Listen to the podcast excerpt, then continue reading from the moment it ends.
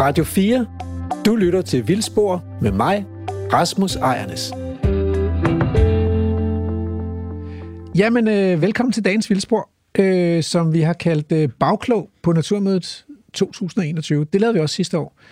Øhm, og det, det kommer til at handle ret meget om naturpolitik øh, i dag. Vi skal høre en masse politikere, og, øh, og så skal vi kloge os lidt på, hvad det er, de taler om. Og øh, for at gøre det, så har jeg inviteret en gæst i studiet, og det er chef Kratlusker, øh, Morten D.D. Hansen fra Naturhistorisk Museum. Velkommen. Tak skal du have. Det er okay stadigvæk at kalde dig chef Kratlusker? Jeg laver ikke andet end at lusk. Jamen, det er det. Så er det jo perfekt. Jeg vil faktisk have lov til at sige, at i forhold til det her naturmøde, der deltog jeg ikke. Jeg så ikke noget som helst. Jeg var ude i felten og kiggede på fugle. Ja, men så er det jo helt jomfrueligt det her. Så bliver vi nødt til at høre noget af det sammen. Ja. Øhm, og inden det her naturmøde, så har vi faktisk lavet, jeg har lavet naturpolitiske interviews med alle Folketingets 10 partier. Stiller dem i samme spørgsmål. Hvor meget plads skal, kan vi i Danmark undvære til den vilde natur, har jeg spurgt dem om. Øh, har vi brug for en bedre lovgivning til at beskytte den vilde natur? Og øh, hvordan finder vi pengene til at købe naturen fri fra landbrug og skovbrug? Øh, og det de naturpolitiske interviews, de er blevet klippet sammen som to særudsendelser af Vildspor, og de ligger inde på vores hjemmeside, hvor de kan podcastes. Og hvis man interesserer sig for, hvorfor naturen har det lidt svært i Danmark, så kan det være godt at, at lytte til de der interviews. Ikke? Og, øh, og hvis man interesserer sig for, hvad man selv kan gøre, så er det jo fint nok at, at få lidt blomster hjemme i haven, men det bedste, man kan gøre, det er at ringe til sin politiker og så sige, nu er I fandme tage sammen. Øh, jeg tror næsten, at vi, vi er klar til at gå i gang. Jeg synes, vi skal starte fra toppen. Og det er øh, med statsministerens øh, åbningstale. Fordi hun har jo de sidste, tror tre år naturmøder, der har Mette Frederiksen været der. Ja, hun har sgu ikke været statsminister så længe. Og det kan jeg ikke få lige få til at passe sammen. Jeg synes bare, hun har været der i, i flere år. Hun, måske var hun bare med til en partilederrunde. Det tror jeg var det for, for tre år siden. Men sidste år var det i hvert fald også hende. Øh, det, det tager sådan cirka 10 minutter, og så må vi snakke om, om, øh, om hun egentlig har forstået, hvad det drejer sig om bagefter. Goddag alle sammen, og ikke mindst en hilsen til Anders og Arne og alle jer, der ser med derude. Tak for invitationen til at åbne Naturmødet igen i år via skærmen. Jeg havde ellers håbet på, at vi i år kunne trække i gummistøvlerne og fejre naturen sammen. Ikke mindst på en forårsdag som i dag, hvor det er svært at komme i tanke om noget vigtigere end lige præcis at fejre og hylde vores smukke danske natur. Og heldigvis har vi i år meget at fejre. Siden naturmødet sidste år er der blevet indgået vigtige politiske aftaler om både natur og biodiversitet. Det vil gøre Danmark vildere, det gør Danmark grønnere i de kommende år. Op mod 15 nye naturnationalparker, tusindvis af hektar urørt skov, plads til græssende vilde både heste og hjorte, og bedre levevilkår for de mange dyr og planter, som desværre er trængt i dag. Over hele Danmark kommer naturen til at få nye åndehuller, moser, enge, vand, strande og skov. Hvis vi går mange år tilbage, 5.000 år, der var Danmark næsten helt dækket af skov. Vi mennesker har i alle årene derfra været hårde ved skoven. Vi har fældet den, og der har været god grund til at gøre det. Vi har fældet den for at gøre plads til landbruget og vores egen fødevarer, for at bruge øh, brændet til brændsel og for at kunne bygge både skibe og huse. Men det har nogle store konsekvenser. I dag har vi næsten ikke noget skov, der er mere end 200 år gammelt i Danmark. Og det har konsekvenser, ikke mindst for dyr og plantelivet. Mange af skovens arter er i dag så troet, at de er på det, man kalder rødlisten. Og derfor skal vi have mere urørt skov i Danmark igen. Og det er ikke nok at plante nyt. For svampe, biller og fugle, de har brug for det gamle, døde træer, så de kan leve. Med aftalerne, som vi indgik sidste år, der vil vi tredoble Danmarks areal med urørt skov. Det svarer til, at skoven får fred for menneskers indblanding på et område, der er større end Falster og Møn til sammen.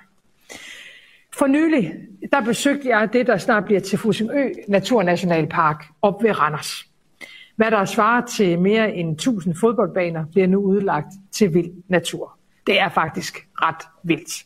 Med Fusingø og de andre naturnationalparker, så går vi nu i gang med at vende udviklingen lidt på hovedet.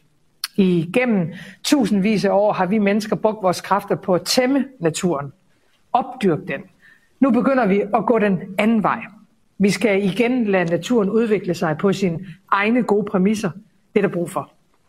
Nogle steder, der kommer det til at tage generationer. Vi ændrer ikke det her over en nat, før at naturen for alvor tager magten tilbage. Men andre steder kan det faktisk godt gå hurtigere. Og det centrale er, at med de politiske aftaler, der giver vi Danmarks natur det, den trænger til. Plads, luft og tid. Samtidig så bliver naturnationalparkerne jo også centrum for oplevelser for os alle sammen. Da jeg var oppe ved Randers, der øh, havde jeg følgeskab af en gymnasieklasse fra Padrup Gymnasium. De tredje gear og læser blandt andet biologi, og vi flyttede biologitimen udendørs. Jeg oplevede fra de unge side en virkelig oprigtig interesse for naturen. Pandekærne smagte også godt. Det var dejligt at komme ud. Coronaen begynder at ligge lidt bag os. Vi har et ønske om, at mange flere børn og unge får lov til at finde en plads i naturen. Og derfor er der gode kræfter i hele Danmark, der er gået i gang med at etablere nye faciliteter til det frilufts- og fritidsliv, som vi alle sammen sætter så højt. Så både børn og voksne og generationerne på tværs får mulighed for at gå på opdagelse både blandt planter og dyr. Jeg tror egentlig grundlæggende på, at når man er i naturen og bruger naturen og lærer om naturen, så passer man også bedre på naturen. Og det er jo sådan set det, det hele handler om. Mange af os har brugt de seneste 14-15 måneder, hvor coronaen har raseret verden, på at være i naturen. Nogen har genopdaget den, andre har opdaget den. Og overalt i landet har vi oplevet det samme. Flere er begyndt at vandre.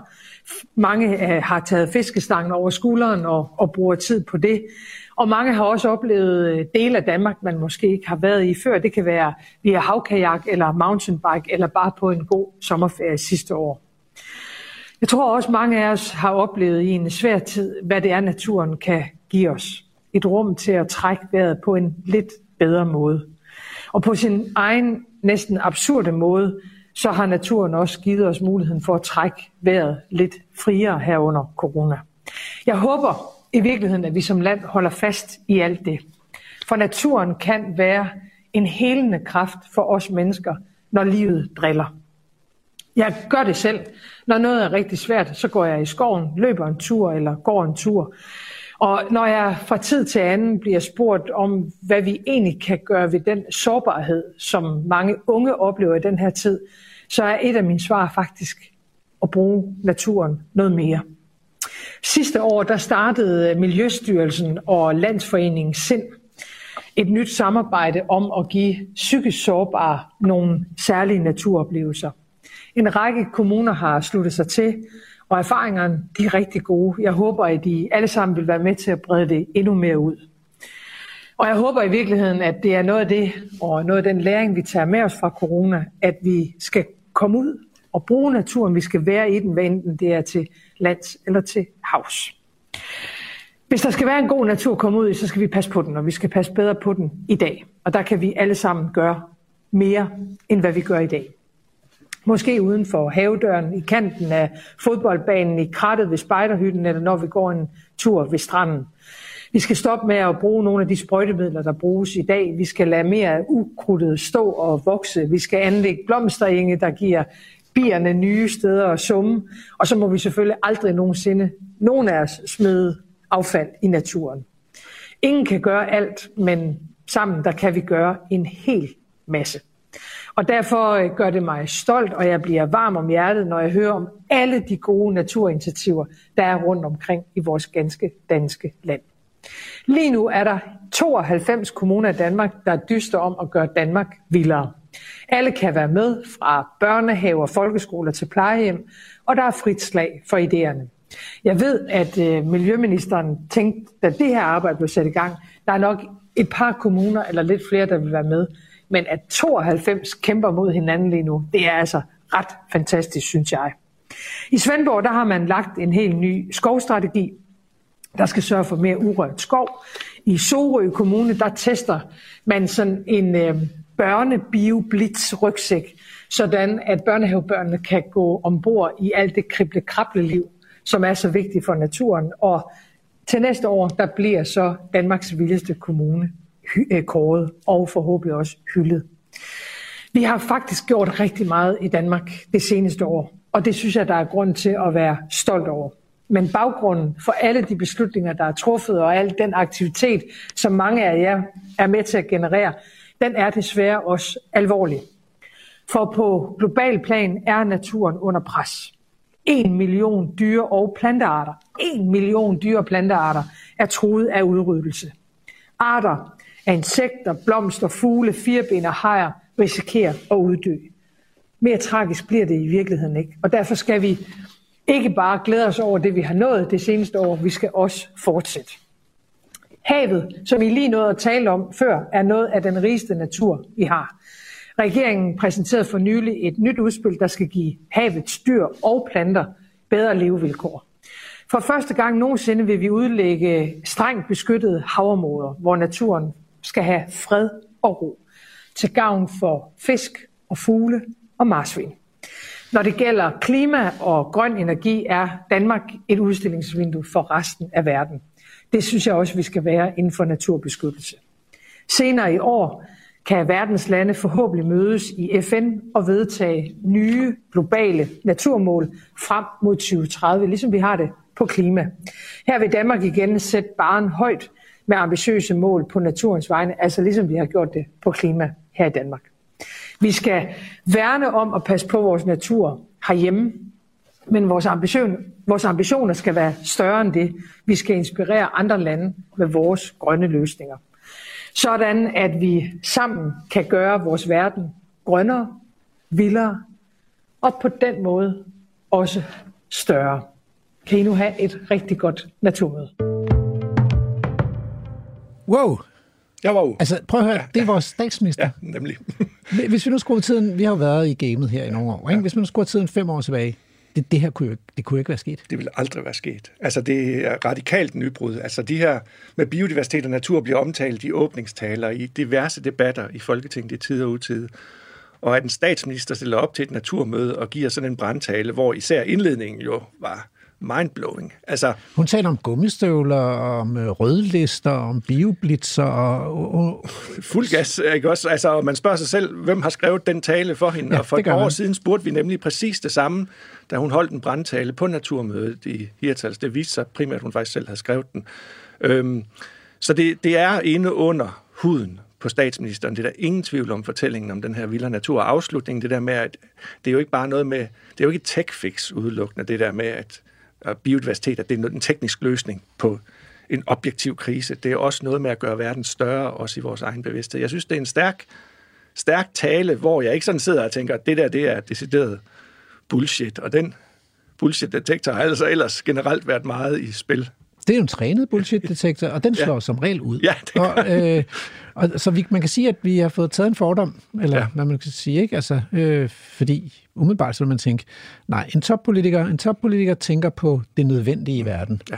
Men hun taler ikke bare om det nødvendige, hun taler også om, om, om skønheden, og hun taler om det der med altså, øh, et rum til at trække vejret på en lidt bedre måde, ja. en helende kraft, når ja. livet driller. Ja. Øh, hun, hun taler om naturen som, som en gave, og som skønhed, mm. og som jeg tager, fa- og tager fat i også, at det er en ung dagsorden, det at hun har været ude med gymnasieelever, som alle sammen øh, tænder på den her dagsorden. Det er jo også det, jeg selv oplever, når jeg er ude med de unge. Det er jo også det, der holder mig hvad skal man sige, i gang i forhold til det her med at tro på, at det faktisk er en dagsorden, der holder på langt sigt. Det er det med, at de unge virkelig byder ind, når det kommer til natur. Og så er hun ikke, øh, altså, bef, den er befriende øh, fri for øh, dommedagsprofetier. Mm. Øh, hun, tæ- hun ved godt, det her det ikke handler om klima, så, mm. så hun, hun bruger den ikke til at tale om klima, hun bruger den til at tale om natur. Præcis.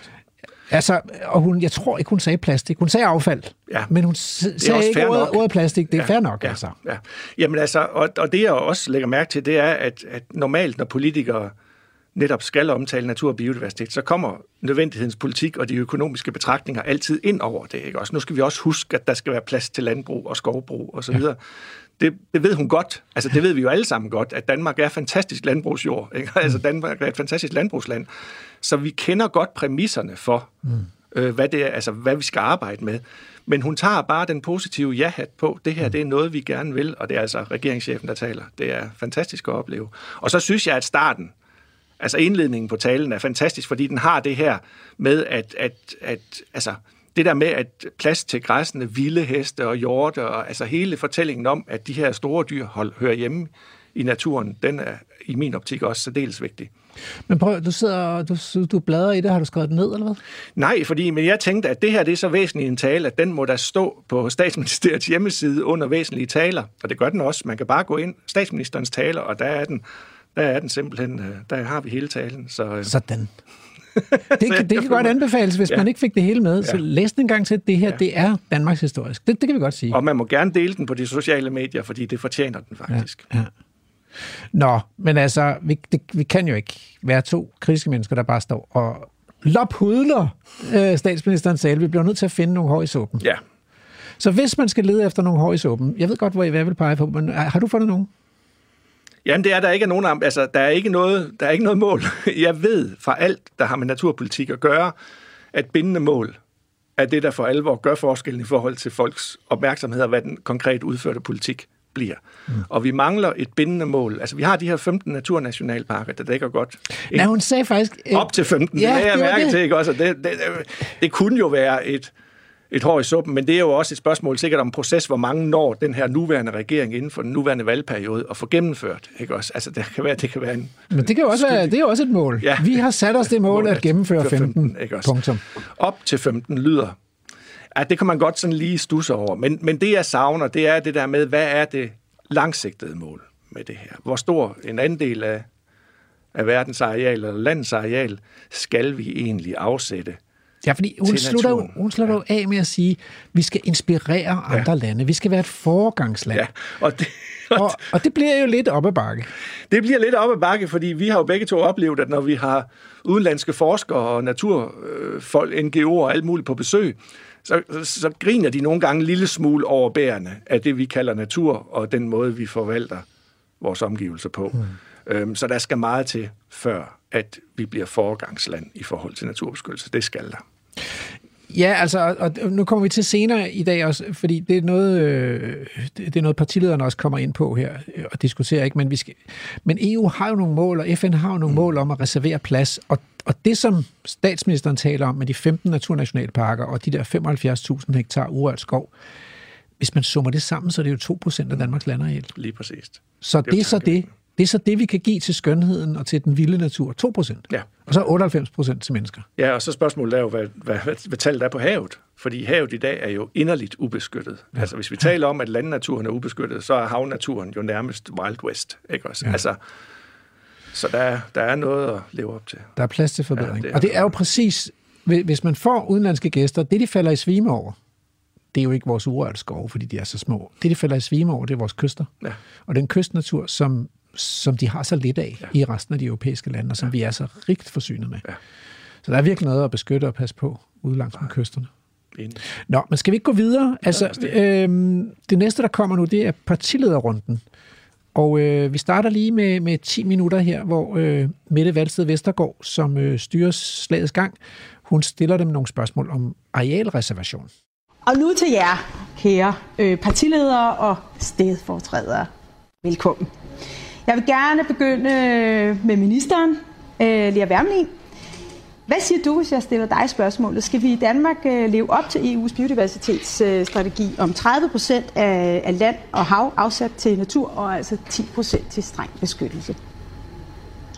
Nu var jeg selv med til at øh, beslutte dem i, øh, i EU, og vi har fra dansk side bakket op om den her ambitiøse biodiversitetsstrategi, fordi naturen er i krise, og det er enormt dejligt at se den begejstring, der er, men der er behov for at gøre noget. Og det er derfor, vi så aktivt har støttet op om de her mål. Men det er altså EU-mål. Så konkret i forhold til dit spørgsmål, så er det, vi arbejder på fra dansk side, det er jo, at vi i fællesskab i EU skal leve op til de 30 procent øh, beskyttelse på land og på havet, og de 10% streng beskyttelse. Og så skal Danmark selvfølgelig løfte vores del af ansvaret, men der er også forskel på, hvilken type af biodiversitet man har. Altså, hvor, hvor høj værdi har det egentlig, at man gør noget. Og som det blev nævnt her i starten, så har vi jo gang i en masse ting både på land, som du er forbi, men jo faktisk også på havet, hvor vi lige har lavet en havplan, som øh, i, i forhold til det øh, forslag, regeringen er kommet med, der ligger de 30 procents øh, beskyttelse på havet, og der har vi for første gang også udpeget streng beskyttelse, men altså ikke som national mål. Vi vender tilbage til havplanen. Den skal vi nemlig også tale om øh, lidt senere i, i den her runde. Men nu starter vi lige, øh, nu starter vi lige på land. Lea Wermelin, øh, hvor stor en del øh, skal Danmark tage af, af ansvaret, som du siger? Vi har haft forskellige mål også øh, inden valget, som øh, vi gav et løfte om, både til Danmarks natur, men jo også til danskerne. Og øh, det vi sagde, det er, at vi vil have 75.000 hektar urørt skov, og 15 naturnationalparker i øh, spredt rundt i hele Danmark, for netop at give naturen noget af det, som den skriger allermest på, plads. Og det er jo en aftale, som vi har lavet sammen med Radikale Venstre, SF og Enhedslisten øh, og øh, Alternativet, og det er jeg utrolig glad for, fordi øh, det er jo noget af det, som skal vende den her tilbagegang. Så det er de to store mål, som vi har haft, altså de 75.000 hektar urørt skov og de 15 naturnationalparker. Ved du, hvor stor en procentdel af Danmarks areal det udgør til sammen? Nej, der er jo ikke sat procentsats på, og det skal jo også udmyndtes her, hvor præcis skal det ligge i Danmark, hvor store bliver naturnationalparkerne, det er ikke besluttet endnu. Men det står heller ikke alene, fordi lige nu, øh, som det også blev sagt, ja, så arbejder vi på at udtage lavbundsjord fra landbrugsjorden, der hvor det er godt både for klima og for miljø. Øh, vi sidder lige nu midt i landbrugsforhandlinger, og derfor så kommer der til at være mange ting, som trækker i samme retning. Vi må se, om vi kan komme tættere på, øh, på tallene efterhånden, som øh, debatten i dag skrider frem. Sofie Carsten Nielsen, øh, hvor mange øh, procentdele af, af Danmark skal være natur? Øh, jamen, vi, øh, vi synes da, at vi skal øh, leve op til, øh, til de målsætninger, som, øh, som EU øh, sætter, fordi øh, vi skal også være forgangsland på øh, naturen, og det har vi alle mulige muligheder for. Vi er rigtig glade for øh, de beslutninger, vi har truffet øh, med naturnationalparkerne. Øh, men det er jo første runde. Altså næste runde er jo netop, øh, hvordan øh, vi er et ørige. Hvad gør vi med havplanen og, og vores øh, vandmiljø? Øh, det er fint, at vi gemmer den diskussion, men det er super interessant. Det er også for os øh, en mulighed for at lave naturnationalparker fra til havs, Øresund, øh, vores bud øh, som en øh, naturnationalpark. Og så det næste runde, som hvordan får vi mere natur i, øh, i Agerlandet, altså natur, som øh, øh, måske ikke på samme måde som naturnationalparkerne også er urørt, men øh, kulturnatur, altså brugbar natur, øh, men som også øh, øh, er langt mere øh, natur, end øh, vi har i dag, også øh, der, hvor øh, øh, hvor landmændene er, og, øh, og jo gerne skulle være sådan, at man faktisk både som menneske, men altså også som, som tyr, øh, kan bevæge sig gennem landet. Øh, så der måske tænkes mere i en øh, naturmotorvej gennem Danmark, øh, end i alle de andre former for motorvej. Og jeg kan sige, at det her med natur i landet, det er faktisk et af de emner, vi, øh, vi har oppe i flere øh, debatter ved årets naturmøde. Sofie Carsten altså Nielsen, jeg skal lige forstå igen. Øh, skal jeg forstå det, du siger, som at I i det radikale vil arbejde for, at vi har 30 procent af landet med natur, når vi når 2030, hvor 10 procent er, er strengt beskyttet? Jeg er jo enig med ministeren i, at vi ikke har forhandlet de her, altså hvor skal nationalparkerne øh, ligge henne, og, og derfor øh, altså, går vi ikke helt lige så meget op i, hvor præcis øh, procenten øh, rammer, men at, øh, at vi kun lige er kommet i gang med, øh, med første runde. Det er sådan set det, øh, der er det vigtigste for os. Godt. Videre til øh, konservative med Appelgaard. Øh, er I med på 10% strengt beskyttet natur i Danmark? Vi er i hvert fald med på mere øh, strengt beskyttet natur, end vi har i dag. Men det kommer også an på, hvordan man opgør, hvad der er strengt beskyttet natur. Øh, vores Natur 2000-områder øh, tæller det med i den definition eksempelvis. Nej. Der mangler stadigvæk at blive øh, lavet en hel del definitioner fra EU's side i forhold til, hvordan man gør det her op. Men man må jo sige, selv med det øh, fine udlæg af urørt skov, som regeringen har taget initiativ til, øh, hvilket vi også gjorde i den tidligere regering, de nye øh, naturnationalparker osv., så kommer vi jo længere opad, men vi er jo langt fra deroppe, så der skal også gøres mere. Altså SF og S præsenterede de her 60.000 hektar i fælles udspil inden valget i forhold til naturnationalparkerne. Der øh, tror jeg heller ikke helt, vi er endnu, så der kommer forhåbentlig også lidt mere øh, til der. Men jeg synes helt ærligt, nogle gange det er svært med de her tal, fordi det er nemt for os politikere at overgå hinanden og sige højere og vildere. Men vi skal også kende de afledte konsekvenser af det. Altså, øh, hvad koster det? Hvad er det for nogle arealer, vi er nødt til at tage ud? Naturstyrelsen forvalter en masse arealer i dag, som vi meget vel kan lægge ind i puljen, men der er vi bare stadigvæk ikke op til 10 procent. Så ja, jeg vil gerne øh, gå langt, og vi skal gøre mere, end vi gør i dag. Men jeg kender ikke til fulde de afledte konsekvenser af verden. Øh, tallet på de 10 procent eller de samlede 30 procent. Og det vil jeg våge påstå, at der ikke er øh, mange danske politikere, der gør. Øh, så derfor så bliver det lidt en diskussion i politik, det her. Nationale mål, siger du. Hvis man nu skulle sætte sig nationale mål, som jo har på klimaområdet i hvert fald har vist sig og, og, og til synligheden at kunne flytte på tingene. Hvis man skulle sætte sig nogle nationale mål i stil med det her, tør du så sige, i hvilken størrelsesorden det var? Nu ved jeg godt, du siger, at vi kender ikke konsekvensen af at sige 10 og 30, men hvilken størrelsesorden kunne du forestille dig, at vi lå i? Vi konservative, vi har været ret meget bannerfører for den her tankegang omkring øh, naturmål. Og de skal gøres meget konkrete, fordi så tror jeg, det er mest realistisk, at vi forpligter os politisk til at indfri dem. Jeg kunne godt tænke mig, at vi brød det helt ned og sagde, at vi skal have så mange procent flere overdrev i god bevaringsstatus. Vi skal have så mange flere enge, der er i en god bevaringsstatus i 2030. Vi skal bryde det meget mere ned, end vi gør i dag, og forpligte hinanden på det, fordi det er fint med EU-målsætninger, men helt ærligt på naturområdet, jeg tror ikke, der findes noget område, der, hvor der findes så mange internationale målsætninger allerede i dag, og jeg tror nærmest, at vi politikere kan have svært ved at huske dem alle sammen, hvis vi skal være helt ærlige. Så derfor tror jeg på, at vi i højere grad skal forpligte hinanden øh, nationalt på nogle færre enkelte mål, som er mere realiserbare inden for en kort tidshorisont. Pernille Wermann, hvis vi nu lige starter med, med landjorden, øh, og ikke med, med havet, som vi kommer til senere. Har vi nok natur i Danmark? Vi har meget natur. Spørgsmålet er, om, øh, om det er øh, tilstrækkeligt velbevaret natur. Spørgsmålet er også, hvordan vi ser på den natur, vi har. Øh, set fra vores perspektiv, så er hele den her diskussion om, eller om procenter øh, jo i virkeligheden lidt en, øh, hvad skal man sige, en gratis omgang det er nemt at sidde i EU og slynge nogle tal ud for øh, en række lande, som jo geografisk af gode grunde er vidt forskellige, med forskellig befolkningstæthed osv. Øh, naturen i Danmark er anderledes end naturen i Sverige, og ned igennem Europa øh, ser det igen anderledes ud. Vi har, nu siger du, at vi ikke skal tale havmiljø, det er noget af det, der ligger mig rigtig meget på sinde, øh, og vi har rigtig meget havmiljø, og derfor kan vi jo, hvis man ser det i sådan en større kontekst, gøre væsentligt mere, hvis vi sætter målrettet ind der. Øh, så er der andre lande, der har mere landjord at gøre godt med, og der giver det jo god mening, at man, øh, at man sætter ind der. Øh, men, men nu er det jo procentsatser, Pernille Vermund, så det, det, det, det ja, kommer vel til at blive det samme. Det, jeg synes, jamen, jeg synes egentlig, at den her diskussion om procentsatser bliver sådan lidt øh, rigid og, og uden hensyn til, at landene er forskellige.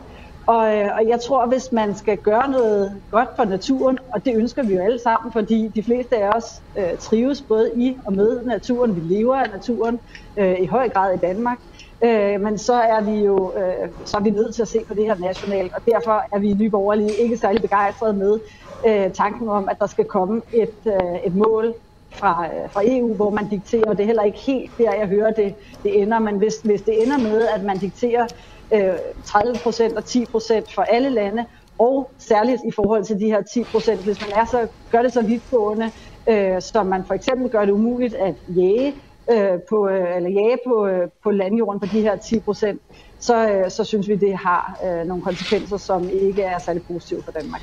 Hvad er natur egentlig for dig? Altså, er du ude, ude i naturen, hvis du går en dejlig tur i Rapsmarken? Nu går jeg ikke en dejlig tur i rapsmarken. Det er nok de færreste, der gør det med undtagelse af den bunde eller landmand, som, øh, som ejer langs med så.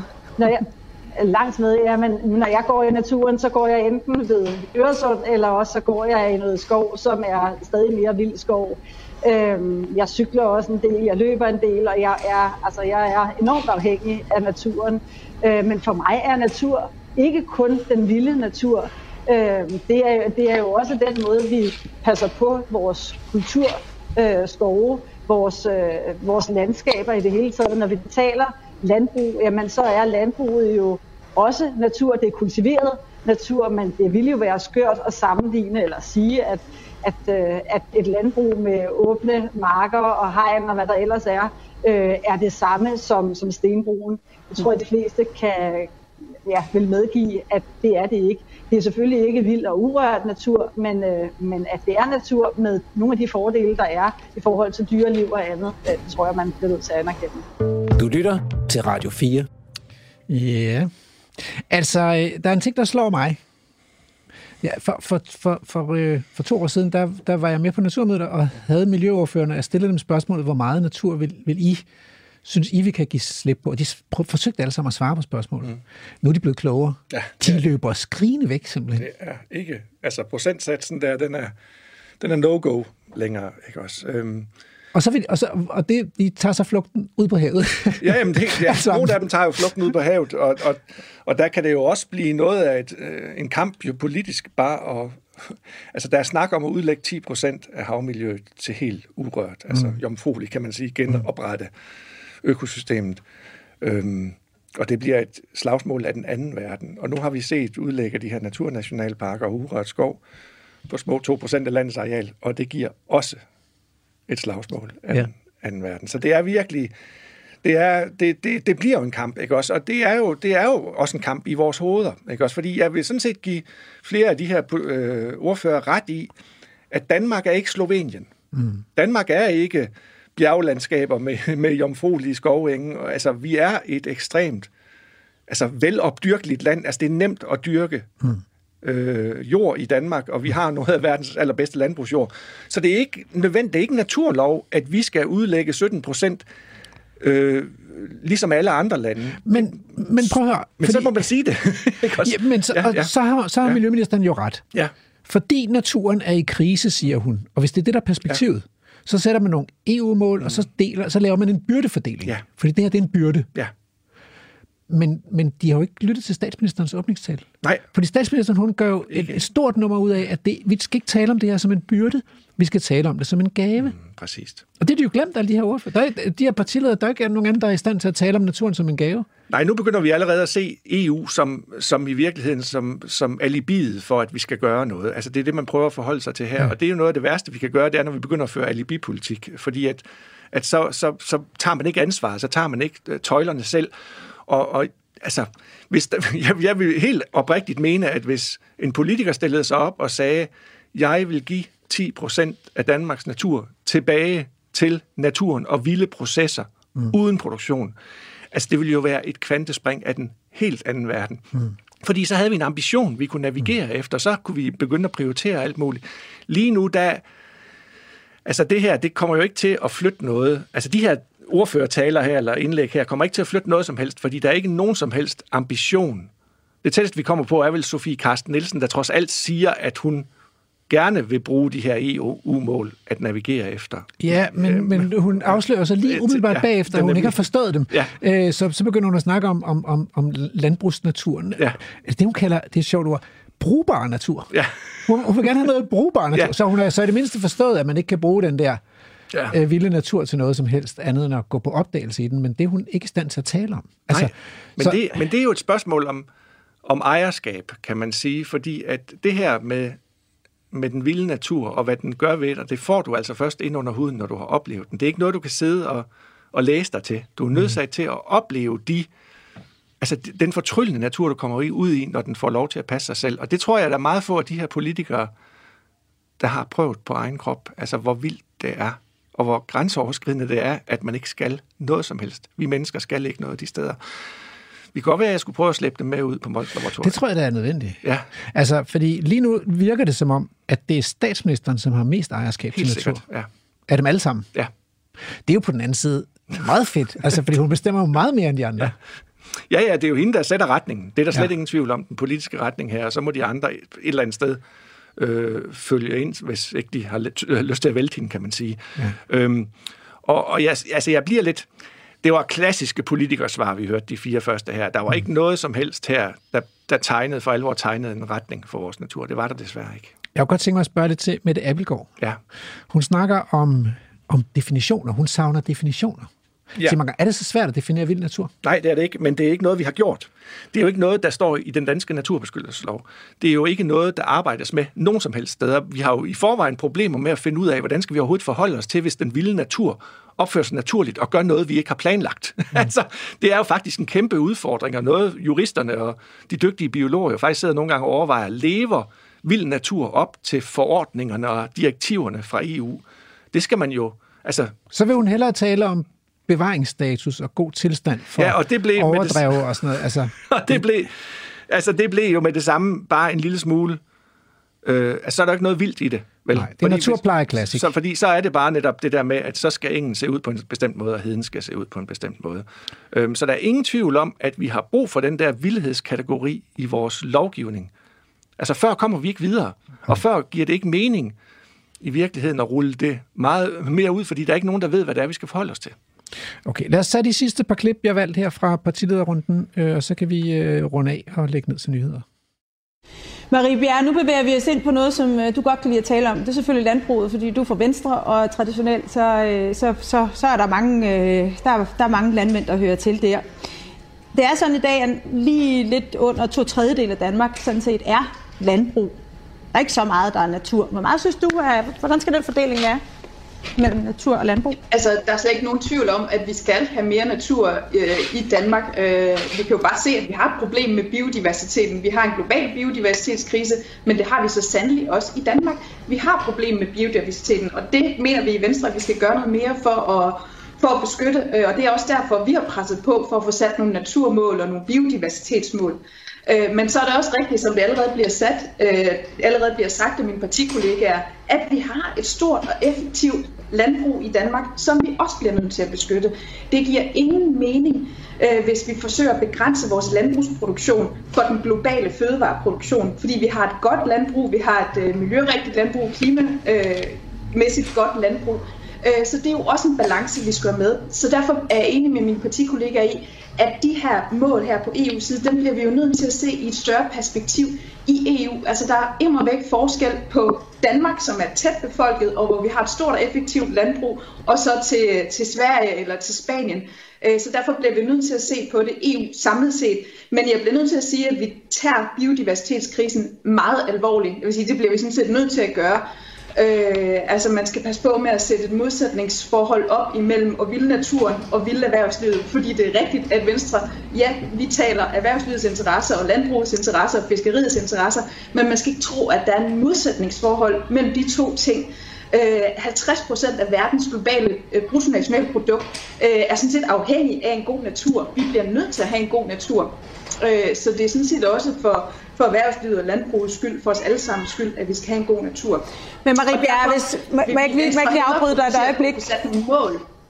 Jeg vil lige afbryde dig nu, nu du taler om, altså hvis, hvis der er en tredjedel af, af Danmark, som er, er landbrug, og du ikke vil skære ned på det, og du heller sikkert ikke vil ind og øh, fra Halland og Blikking og Skåne eller et eller andet andet, så, så, så står vi jo med et problem, hvis vi også skal have noget, noget natur og til gode se biodiversiteten. Hvor skal vi finde plads til det?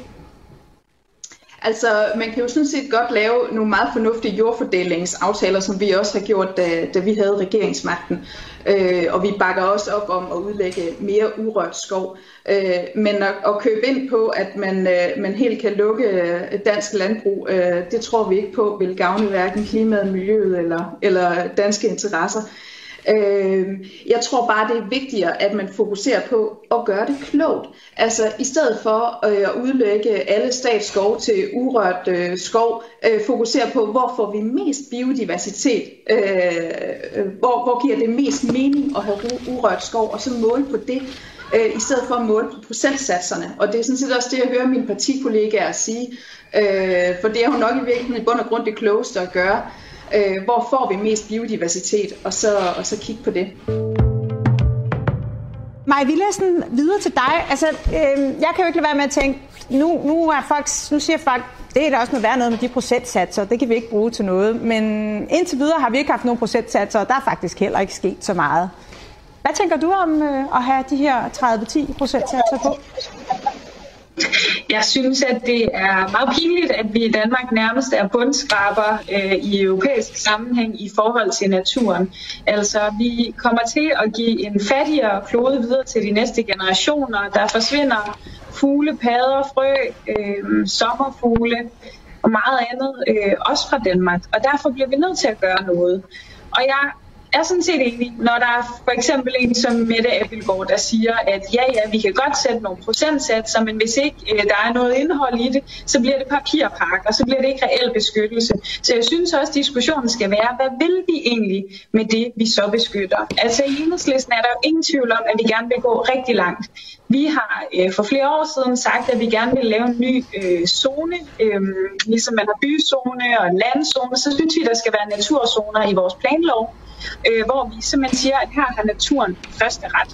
Og det synes jeg, vi skal gøre ambitiøst i vores land, både øh, til lands og til havs, fordi der er ingen tvivl om, at det nyttesyn, vi i så mange år har haft, øh, på vores jord, hvor vi pumper korn og bacon og flis og alt muligt ud af næsten hver en kvadratmeter, det er altså ikke øh, bæredygtigt for vores natur. Vi bliver nødt til at give plads både til landbruget, men i særdeleshed også meget mere til naturen.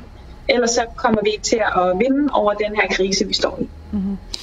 Øhm, I vil gerne ind, ved jeg, at levere øh, 30 procent og 10 procent osv., men, men, men kan du komme lidt nærmere øh, på, hvor de, øh, alt det jord skal komme fra? Det er jo rigtigt, hvad folk siger. Vi har et meget opdyrket land, og vi, øh, vi er et lille land. Hvor, hvor, skal, hvor skal alt det natur komme fra?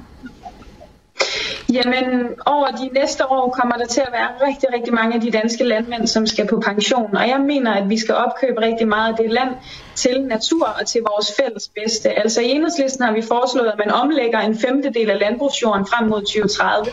Og jeg synes, det er det eneste realistiske svar på, at vi faktisk finder nogle arealer, som vi så øh, kan bruge til naturen. Og så er der havet, som også er vigtigt. Jeg ved, vi skal snakke om det senere, men vi trawler jo nærmest hele havbunden, og den bliver altså havet og beskyttelsen af den bliver meget overset, fordi vi ikke kan se, øh, hvilken skade vi gør, men vi bliver nødt til at passe på havet, i virkeligheden også for fiskernes skyld, sådan så øh, der er bæredygtigt grundlag i fremtiden. Tak for det. Franziska Rosenkilde, du øh, har et år, så du øh, står sidst på, på listen her. Hvordan skal vi finde 30 procent af Danmarks areal, der kan udlægges til natur, og, og 10 procent til streg, øh, stregbeskyttet?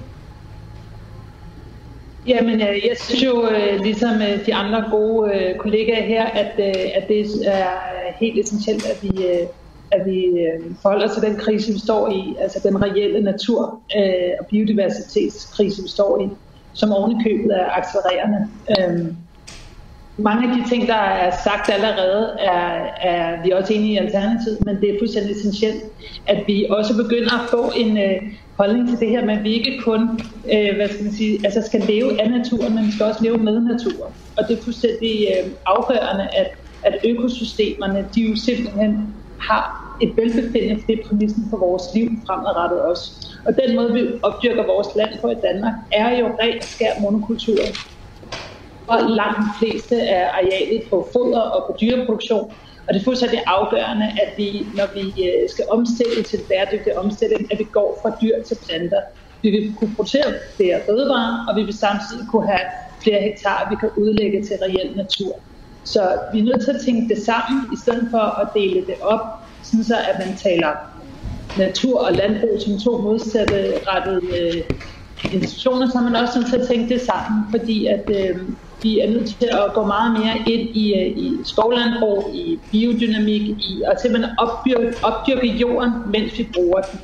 Øh, det er en krise, der går øh, hele vejen rundt, og derfor så skal vi tage den meget seriøst i alt det, vi bruger af vores jord. Ja, jeg fik sgu lige noget galt i halsen her til sidst. Altså, det, ja. sidste, det sidste her er måske eksempel på, at det er jo ikke lige meget, hvem der repræsenterer et partis politik. Altså, fordi jeg har jo, lavet, jeg har jo interviewet de samme partier her, ikke? og Torsten Geil er jo ultra præcis. Altså. Ja.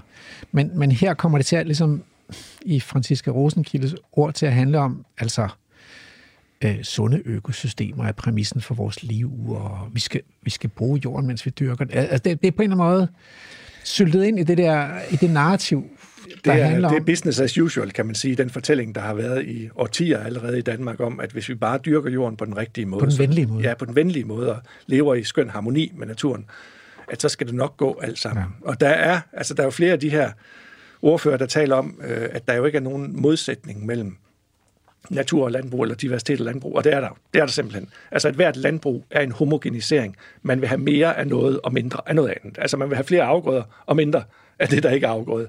Øh, hvor diversitet er jo netop, altså, det er og, ikke, og skovbrug, det samme. Ja, jamen præcis det samme, ikke også? At man vil gerne have høje, slanke bøgetræer, eller, mm. eller rødgran, eller noget.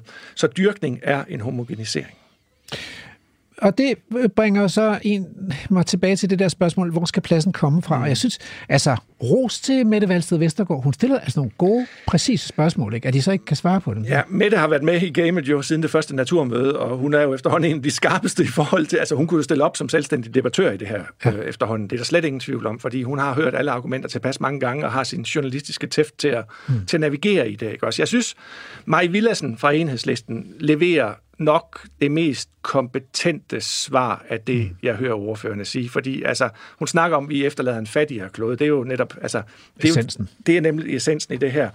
Og, og så snakker hun om, hvad det er, vi vil med det, vi beskytter. Det er også meget vigtigt. Altså, hvad er det, vi vil med det? Mm. Det skal være vildt. Ikke? Også, mm. det, altså, det hjælper ikke bare at kalde det naturbeskyttet. Der skal vi, vi skal ville noget med de her areal. Og så taler hun som den eneste om naturzoner i planloven. Og det ja. er bare alt afgørende.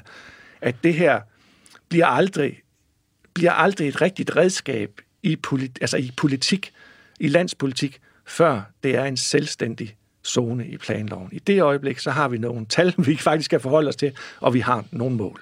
Ja, så på den måde svarer Maja Villersen jo også på Mette Abelgaards øh, spørgsmål om, ja. at vi har brug for nogle definitioner. Jo, ja, men så lad os lave dem. Ja. Altså, fordi dem, dem, dem, vi nu hører her, det er jo, det er jo den lovgivende magt, vi hører. Ja, ja. Det, er jo, det er jo deres ansvar. hvis vi, dem, hvis vi mangler nogle definitioner, ja, ja. så lav dem for fanden, ja. ikke? Altså, skriv dem ind i loven. Ja, præcist, og det kan vi, altså det kan vi jo definere. Vi har defineret det ud på Mols Laboratoriet. Hvad er det for en natur, mm. vi har? Hvad er det for nogle rammer, der skal gælde Hvad er det for nogle regler, der gælder? Hvad gælder, hvilke regler ja. gælder for det her areal? Der er en meget, meget nøjagtig protokol. Og så er det stadigvæk vigtigt, det der med os, øh, som de alle sammen taler om, eller flere af dem taler om, det der med havet. Altså, fordi det er jo objektivt rigtigt, at Danmarks væsentligste bidrag internationalt, altså til mm. verdens, hvad skal man sige, samlede mm. øh, diversitet, det er de her lavvandede kystmiljøer, som vi har rigtig mm. meget af. Og det har vi godt nok ikke været gode ved. Det har vi godt nok ikke. Jeg fik en, en mail fra en, der, der sagde, at han dykkede ude på Djursland. Ja. Og han sagde, at havbunden var simpelthen smadret, og han kunne se, at der sejlede en trawler rundt derude. Ja. These days. Altså, ja. Og han var bare grædefærdig over det. Ikke? Ja. Hvorfor? Ja. Altså. Ja. det er og, og det er jo rigtigt nok, at der er jo ikke så mange af os, der ser det. Øh, omvendt er det også rigtigt, at i virkeligheden burde det være nemmere at beskytte derude, fordi der er ikke så mange interesser, som man generer, altså, og afgørende samfundsøkonomiske interesser heller. Nej, altså det, der er derude, det er, de, altså, der er selvfølgelig en næringsstofpåvirkning inden for land, ikke? Også, det er klart. Som, som man den er svær. Kan, som man kan håndtere. Men altså, man kan jo håndtere den til en vis grad i forhold mm. til de indre farvande, altså de, fjordene og sådan noget, kan man prøve at reducere noget af næringsstoftilførselen. Det har man jo gjort i forhold til byspildevand. Men en anden, altså det er jo det der fiskeri, ja. som er udnyttelsen af det her havmiljø, ja. og den må man, altså hvis ikke vi, det vil jeg simpelthen sige, hvis ikke vi kan afsætte 10 procent af vores havmiljø til natur, hvor er vi så henne? Så er der 90 procent tilbage til udnyttelse. Det er jo meningsløst, hvis ikke vi kan det. Det vil jeg godt lige have, at politikerne lige altså skriver sig bag øret. Det er ja. meningsløst. Okay, men så siger Maja Villersen også noget, som jeg måske tænker, mm, der er hun ikke helt velorienteret. Så på spørgsmålet, hvor skal pladsen komme mm. fra, svarer hun, udtagning af landbrugsjord. Ja. Det er jo ikke, det er jo ikke det er ikke mit første valg. Nej, det vil det aldrig, aldrig være for mig. Altså, vi har jo arealer, vi har jo 10 procent af landets arealer, der i dag er omfattet for eksempel af naturbeskyttelsesloven. Ja, lige 9,5 procent, ja, eller ja, knap 10 procent, ja. er jo beskyttede naturtyper, Bes- og det betyder, det heder, overdrev, enge, moser, strandenge, mm øh, Højmoser, ja, søer og, ja, og vandløb. Ja, ja, præcis. Ja. Så, og det er jo arealer, der ikke dyrkes intensivt ja. i dag. Ja, der er allerede en eller anden form for restriktion på. Det er en forbudslovgivning, øh, men der er ikke noget mål på det i virkeligheden. Altså, der er ikke et mål for, at det skal være vildt. Øh, sådan en altså beskyttet natur i dag kan jo i princippet gro ud af naturbeskyttelsesloven, og så kan det egentlig dyrkes op. Så det er jo ikke, det er jo ikke omfattet af, hvad skal man sige, sådan en, en... Det er ikke ordentligt beskyttet? Nej, det er ikke ordentligt beskyttet, og der er ingen sikring af naturlig dynamik. Hvordan skulle der starte, altså? Det er jo det, jamen selvfølgelig vil være starte der. Altså prøv at høre, det er jo meningsløst andet. Altså det svarer jo lidt til, at, at altså, fordi jeg er med på det der med, at selvfølgelig giver det også mening at lave et mere naturvenligt landbrug i forhold til randområderne derude og sådan noget. Mm. Altså ligesom man har talentudvikling i dansk fodbold, ikke også? Men, Men altså, vi sender jo landsholdet for fanden, når der er slutrunde. Mm. Vi sender altså A-kæden, mm. og det er jo det, hvis vi skal gøre en forskel for den danske natur og for biodiversiteten, og den biodiversitet, mm. der har det svært, så skal vi starte med A-kæden. Det er ja. meningsløst. Så det er de beskyttede naturtyper, så er det vores bedste skove, og ja. det er dem, der skal købes fri for den landbrugsdrift og skovbrugsdrift, der stadigvæk foregår derude. Og hvis man gør det, så har man allerede 13 procent af lands areal. Det er det. Ja. Altså, det er jo helt vildt. Og hvis man beskytter det stærkt, så er vi i mål med EU's ja. Ja. krav om ja. streng beskyttelse af naturen. Øhm, vi skal tale mere natur med i anden time, hvor vi skal møde øh, miljøordførende i deres debat, og øh, det kommer blandt andet til at handle om Naturnationalparkloven. Øhm, og så skal vi også til fest på Vestjyllands Højskole, for de holdt nemlig naturmødefest. Så det glæder mig ret meget. Så kommer de unge også på banen, for de er nogle halvgamle røvhuller, de her politikere, og det er vi også her. Vi står begge to med, med hold i ryggen øh, og forsøger at kæmpe os igennem et afsnit af Vildspor. så, men øh, nu, nu, øh, nu er det altså blevet tid til nyheder, og, øh, og i anden time, så, øh, så går vi videre med Naturmødet. Radio 4 du lytter til Vildspor med mig, Rasmus Ejernes. Ja, øh, så er vi klar her med anden time af Bagklog på Naturmødet 2021. Øh, og med mig i studiet har jeg Morten D.D. Hansen, øh, som skal hjælpe mig i, øh, igennem en forhåbentlig lidt dybere og reflekt, mere reflekteret forståelse af, hvad i alverden sker der øh, på den naturpolitiske scene i Danmark i dag. Og Morten, øh, nu har vi haft statsministeren i første time, statsministerens åbningstale af Naturmødet, og så har vi haft partilederne. Så skal vi ikke prøve at høre, hvad miljøordførerne, de, de må forvente sig at vide, hvad de snakker om. Ja. lidt overbevisende ud. Nå, men i hvert fald så var der miljøordførerdebat på Naturmødet, og øh, lad os høre lige de første 10 minutter et samklip af tre bidder. Ja, det er rigtigt. Vi havde et ændringsforslag til, øh, til, til lovforslaget fra regeringen i går, Øhm, og det gik jo sin, al, al sin enkelhed ud på øh, det her, øh, den her diskussion, som der også har været omkring, øh, hvordan man skal håndtere de dyr, der skal sættes ud øh, inden for, for øh, naturnationalparkerne, hvor vi gerne så, at man havde den samme øh, dyrevelfærdslovgivning gældende inden for hegnet, kan man vel sige, som øh, uden for hegnet. Øh, så det var ligesom det, der var vores tilgang til det, som både principielle grunde, men sådan set også, og måske væsentligt nok, i forhold til, hvordan øh, dyrene bliver bliver håndteret og, og passet på inden for naturnationalparkerne. Øh, naturnationalparker som begreb, det er, vi, det er vi rigtig glade for og vil gerne arbejde videre med, men, men her har vi altså et, et, et punkt, som vi godt så blive øh, anderledes. Så det var derfor, vi stillede ændringsforslaget. Vi kan jo begynde med dig, med Gerskov. Altså, de her store pattedyr er jo en del af hele ideen om naturnationalparkerne, og det skal ikke være nogen hemmelighed, at den øh, går du selvfølgelig øh, ind for. Men hvorfor skal der være store pattedyr derude? Jo, men det er jo fordi, at øh, hvis vi skal bringe naturen øh, tilbage til mere mangfoldighed, så har vi altså brug for det, man havde før i tiden. Nogle store græsser, som kan trampe rundt og lave uorden. Øh, de skal rulle sig og lave områder, hvor der øh, måske ikke er nogen planter, hvor der giver mulighed for, at nye planter kan komme op. De skal knække grene, og de skal knuppe sig alle vejen, så der er hår til at fuglene, de kan lave øh, lave fugleredder, og så skal de ellers æde. Vi skal have dem til at lave nogle, nogle mere lysåbne skove, ikke sådan nogle bøgeskove, som vi kender, som jo er små nok, men jo ikke er noget biodiversitet. De skal give plads til flere arter, og det skal de simpelthen hjælpe os med. Mm. Øh, og øh, nogle af, af, af de dyr, vi kender, de er jo nærmest designet til det her. Mm. Øh, fordi at det er jo dem, øh, kvægeraser, hesteraser, Øh, øh, hvad hedder det, Kronvild, som jo netop har været med til at skabe Danmarks natur i sin tid.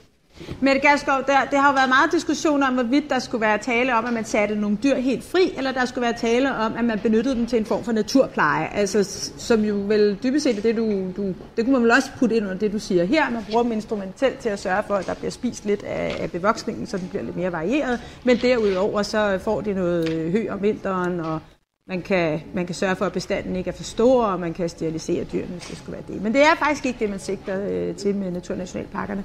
Hvorfor ikke? Um, altså, vi prøver jo at skabe så meget mangfoldighed som muligt. Mm. Øh, og vi har ikke brug for at komme ekstra næring ind i øh, naturnationalparkerne, og det vil vi jo gøre, hvis vi begynder at fodre dyrene. Og det er jo meningen, at der skal øh, udvikle sig bestande af dyr, som passer til arealet. Øh, og så er det jo klart, at hvis der er tørke om sommeren, eller isvinter, eller et eller andet, så må vi jo ud, og det har vi jo lavet alle mulige slags regler for. Mm. Øh, at man skal ud og holde øje med, at dyrene har det godt, at de er ved ordentlig hul, altså det vil sige, at de ikke bliver for tynde. Øh, hvis man kommer i den situation, jamen så skal dyrene jo tages ud, de skal tages på stald, eller de skal slagtes, øh, som man nu engang øh, gør øh, med dyr. Så på den måde kan vi jo ikke skabe, vi har jo ikke så store områder i Danmark, at vi kan regne med, at det er fuldstændig vild natur. Og det er jo også derfor, at vi er nødt til at lave hegn øh, i de her naturnationalparker. Og lige skal... snart vi har dyrene bag hegn, så kan de jo ikke gå deres vej et andet sted hen, øh, hvis de mangler føde. Så det skal vi selvfølgelig sørge for, at de har. Tak. Senja Stampe. Når dyr går rundt vildt i naturen, så er de tykke om sommeren. Det ved man, hvis man har haft et pony, så er den smeltfed om sommeren, og så er den lidt slankere om vinteren. Øh, sådan er det også ude i naturen, måske bare lidt mere ekstremt. Er det et problem, hvis man sætter øh, store pattedyr ud i, i naturen med et hegn omkring? Nej, altså, men der er jo en balance, fordi det vi jo gerne vil prøve at skabe, det er jo øh, natur, hvor naturen klarer sig på egne præmisser, og hvis det havde været natur uden menneskelig indblanding, så kunne der jo være hårde vintre, der slog de store pattedyr ihjel. Men der har vi jo så alligevel sagt, jamen det er jo ikke vild natur, for de er bag et hegn. Og derfor det kan godt være, at det ikke er zoologisk have, det kan godt være, at det ikke er et landbrug, men det er et stykke vild natur, vi alligevel har sendt på museum, og derfor har vi jo et ansvar for, for dyrene. Øh, og derfor skal der selvfølgelig være en kontrol med dyrene, men der derfor skal det selvfølgelig heller ikke være den samme kontrol, som vi har, øh, og, og tilsyn, som vi har øh, af dyr, øh, der går rundt i, i et bur i zoologisk have eller, eller på et landbrug. Og, og det handler altså ikke om, øh, om man så øh, respekterer, respekterer dyret eller ej. Altså jeg er også helt sikker på, at der er større tilsynskrav til mennesker, der er øh, bag lås og slå, end der er til alle os, der går frit rundt. Altså på den måde må man jo bruge forskellige, øh, kan man sige, øh, regler afhængig af situationen. Og det vi prøver her, det er jo faktisk at skabe et fantastisk liv for vores natur, for planter, men også for de her store græsser, som jo får måske det allermest fantastiske liv, dyr kan have i, i Danmark. Men, men vi har et ansvar, fordi at vi har sat dem bag et hegn, og derfor skal de ikke sulte.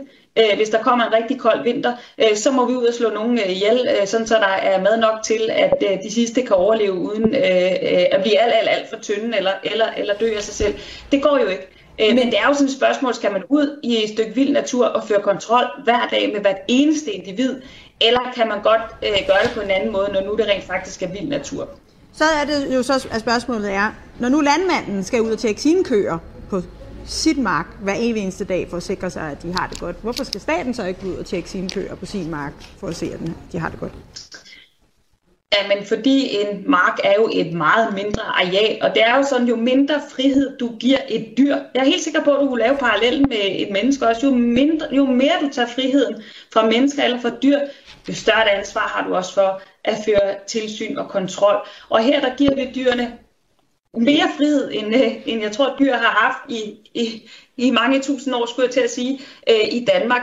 Vi har så et ansvar for, at, øh, at vi så alligevel ikke får store bestande, der dør af, af sult, men vi skal ikke ud og føre øh, tilsyn med dem hver eneste dag. Hvorimod, at det synes jeg sådan set er rimeligt, når det er produktionsdyr, som vi øh, trods alt lukker ind på meget mindre arealer, eller det er dyr, dyr i zoologisk have, der går på endnu mindre arealer. Altså, der er de jo også langt mere øh, udsatte, og de kan jo ikke øh, øh, øh, lave sådan, eller, eller leve deres, øh, deres naturlige adfærd. Så, så på den måde er der jo mange større begrænsninger for de dyr, de er meget mere udsatte, og derfor er der også et, et meget større ansvar for at føre det løbende tilsyn øh, og kontrol.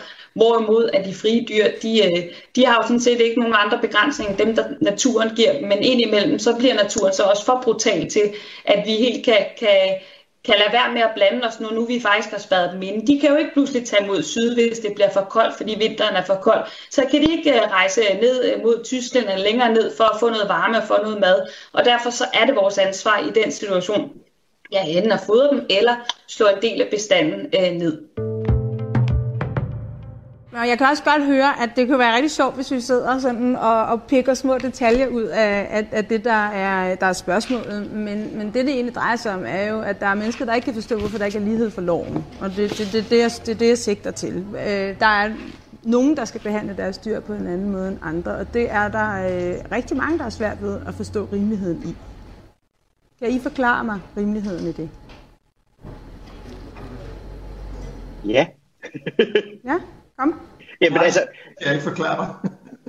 Men, men, men, men, men det, der jo er så centralt i det her, det handler ikke bare om lighed for loven, det handler om, at vi tager nogle kæmpe arealer, og ikke putter dyr ud, som når man ser en græsende mark, hvor en landmand har nogle kvæg gående. Det her er Derfor kæmpe skal arealer. der være god her er- dyrevelfærd, Rasmus. Lad mig, lad mig lige tale færdig, Lise. Det her er kæmpe arealer med meget færre dyr, end man ser på græsningsarealer normalt. Der er dyrevelfærd i det her, så det er jo ikke altså lighed for loven. Vi mener også, der skal private arealer med i naturnationalparker, kommunale, regionale, fondsejet. Øh, og, og hvis der kommer en landmand til mig og siger, at vi vil gerne lave en naturnationalpark på 3.000 hektar i det her område og sætte en lille gruppe kvæg ud, ligesom vi gør på naturnationalparkerne, jamen så skal vi da sætte os ned, så der er lighed for loven. Lige nu starter vi med det her. Det er et paradigmeskifte i naturpolitik i Danmark, vi laver. Prøver det af, ser hvordan det kører, og så skal det foldes ud, for det skal blive endnu større, end det bliver nu. Ja, altså her til sidst hørte vi øh, Rasmus Nordqvist fra øh, øh, SF, og i starten der hørte vi Jakob Jensen fra Venstre. Det beklager jeg, at det ikke blev annonceret i klippet her. Nå, så kommer vi ind til, til noget af det, der virkelig sådan har skabt store bølgeskvulp, nemlig det der med dyrevelfærd. Og Jeg kan ikke lade være med at blive sådan lidt, jeg bliver sådan lidt, øh, jeg bliver sådan lidt opstemt og opmuntret faktisk, fordi de er i stand til at tale kvalificeret om det. Ja, det må man sige. Altså, debatten har jo også været fremme de sidste måneder, så, så man har været mange detaljer rundt, både for og imod, kan man sige. Så, så det, er noget, det er noget, alle politikere har hørt om. Men man kan sgu godt, under, undervejs i den her vilde debat på blandt andet ja. de sociale medier, så kan man godt tænke, shit mand, nu bliver det ren moderkastning, og ukvalificeret, og, og fake news-kampagner ja. og sådan noget. Men det holder de, det holder de så ude af. Det holder de sig for gode til, og, men jeg synes, altså her vil jeg, der, der er nogle forskelle her, fordi at det er lidt øh, Mette Gjerskov, som jo virkelig har været bannerfører for det her med naturnationalparker øh, Mm. for regeringspartiet. Øh, falder lidt i den der grøft, jeg synes, at man kan sige, hvor altså instrumentgrøften, at dyrene mm. bliver bare instrumenter mm. i forhold til, hvad vi gerne vil. Og det er jo fair nok, at, at, at vi har jo altid arbejdet med instrumenter i dansk naturforvaltning, så, så det er jo en klassisk forståelse af, at hvis vi vil det her med blomster og bier, mm. så er dyrene jo altså nødvendige. Der er en nødvendighed i det. Mm. Men altså, når jeg sidder ude på Mols Laboratoriet, jeg var ude den anden dag med et par kolleger, og vi går over i Enebjergene, som er en del af Mols Laboratoriets rewilding-område, og man ser altså myldret af blomster. Du altså, du drømmer ikke om, hvor mange blomster der er. Altså selv de der udsåninger, man havde i Jørgen-projektet sidste år, det er vand i forhold til det, vi ser i Mols Bjerg lige nu. Når du oplever myldret af sommerfugle og, og vilde bier, indvandrerbier, vi ikke har haft på arealerne før, og ser buskene, der blomstrer, altså hvidtjørnen, der blomstrer, og så samtidig nede i læ af et af de store egetræer, der ligger alle følgene og chiller, mens de voksne går rundt og græsser. Altså, det er så meningsfuldt. Altså, der er en meningsfuldhed i det her, som vi simpelthen er nødt til at adressere. Og det synes jeg faktisk, at Senja Stampe gør rigtig fint her. Altså næsten ud til at sige overraskende fint. Det virker, altså den forståelse af, hvad et liv, hvad et dyreliv er, mm den er vi nødt til at i talesætte. Og det, hun gør så klogt, det er, det er, at hun faktisk drager fuldkommen paralleller til menneskelivet. Og det er der, vi skal hen. Mm. Fordi hun siger, den, som er fuldkommen korrekt, jo større restriktioner du bliver udsat for, jo større ansvar har vi som mennesker. Ikke også? Altså, det, er, det, det giver jo god mening. Altså, øhm, og så taler hun altså om det her, det her fantastiske liv, de her dyr har. Og, og det er jo, vi skal ikke gøre os illusioner om, at det ikke er skide hårdt at være pony eller, eller ko eller Galloway kvæg. En dag i marts, hvor der er slud og cooling fra syd, og der ikke er særlig meget mad tilbage på arealerne, så er det, ikke, det er sikkert ikke verdens fedeste ting lige præcis den dag. Altså hvis de kunne vælge, ville de nok vælge noget andet. Men sådan er det jo også i menneskelivet. Mm. Altså forestillingen om, at vi mennesker går gennem livet, uden at opleve store nedture, uden at opleve store kriser, det er jo meningsløst. Ikke også? Nogle af dem kunne vi sikkert undgå, men vi kunne ikke undgå dem alle sammen, vel? Mm. Så forestillingen om, at et liv bag hegn og i, i store hegninger skal være en dans på roser hver eneste dag året rundt. Altså, så gør man livet uret, synes jeg. Altså, Et godt leve dyreliv, det er et liv med opture og nedture, men hvor man kan vælge rigtig meget selv. Og det synes jeg, hun adresserer rigtig fint faktisk. Der skriver hun det med, at dyrene har jo ikke mulighed for at vandre. Der vil jeg godt komme med en faglig kommentar, at de der vandringer over meget store afstande, for eksempel for heste og kvæg, altså det der fagligt ikke ret meget argument for, hvis man skal have de her store vandringer, der, altså, der bringer dyr hen til steder, hvor der er meget, meget finere forhold, så skal det for det første være noget forudsigeligt at vandre efter, og det har der sjældent været i den nordeuropæiske natur. Mm. Det ene år er der jo isvinter hele vejen til Holland eller til Frankrig. Året efter er der en meget, meget mild vinter langt op i Skandinavien. Det er meget svært at navigere efter som dyr. Så selvfølgelig bevæger dyr sig rundt i landskaberne, men de store vandringer, som vi kender fra Serengeti-sletten, har altså ikke været noget, der har kendetegnet den tempererede europæiske natur på det men, seneste. Men altså, nord for Alperne, mm. der har vi jo vinter, og ja. det vil sige, at plantevæksten er stærkt begrænset om ja. vinteren, og meget forskellig fra plantevæksten om sommeren. Ja.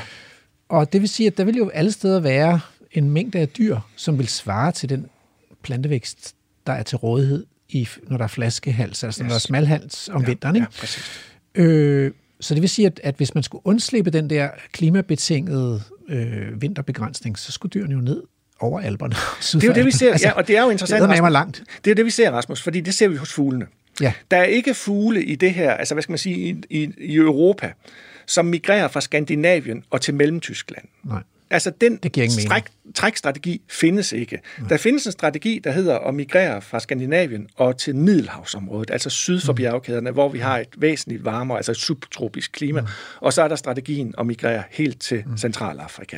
Så det er altså det, fugle gør. Mm. Øhm, så, og, den hvorfor... eneste undtagelse er vel egentlig gæstene, som man kan sige, ja. de ligger og rykker lidt frem og tilbage, afhængig af, hvor, ja, hvor øst-vest. Ja, og det er jo ikke engang en nord-syd-migration langt hen ad vejen, så er det jo ofte en øst-vest. Ja. Man migrerer fra fra øh, de kæmpe store arktiske områder østpå i Sibirien, og så til de lavvandede områder i Danmark. Og så er der en anden grund til, altså jeg vil godt ved med, at gæstene overvintrede jo ikke i Danmark for 200 år siden, mm. fordi der var Danmark nemlig vissent. Jamen, der var det vissent, og ja. det var gråt, og ja. det var gult. Ja. Men det var ikke grønt. I dag, grunden til, at der er så mange gæs i dag, der vælger at migrere til Danmark, eller blive i Danmark om vinteren, mm. er jo, at markerne er Altså, man skal jo være retarderet som planteæder, hvis man skal dø af sult i den danske natur om vinteren i dag. Altså, i, fordi der er meget grønne marker overalt. Altså, det er jo... Ja, men det kan de så, hvis de er under hegn, fordi, fordi så bliver der jo øh, så bliver der jo lige så mange dyr, som der er mad til. Mm, og, og det var det, der skete på Mols Laboratoriet. I startede med 25 dyr, mm. og så næste år var der 40, og så var der 60, mm.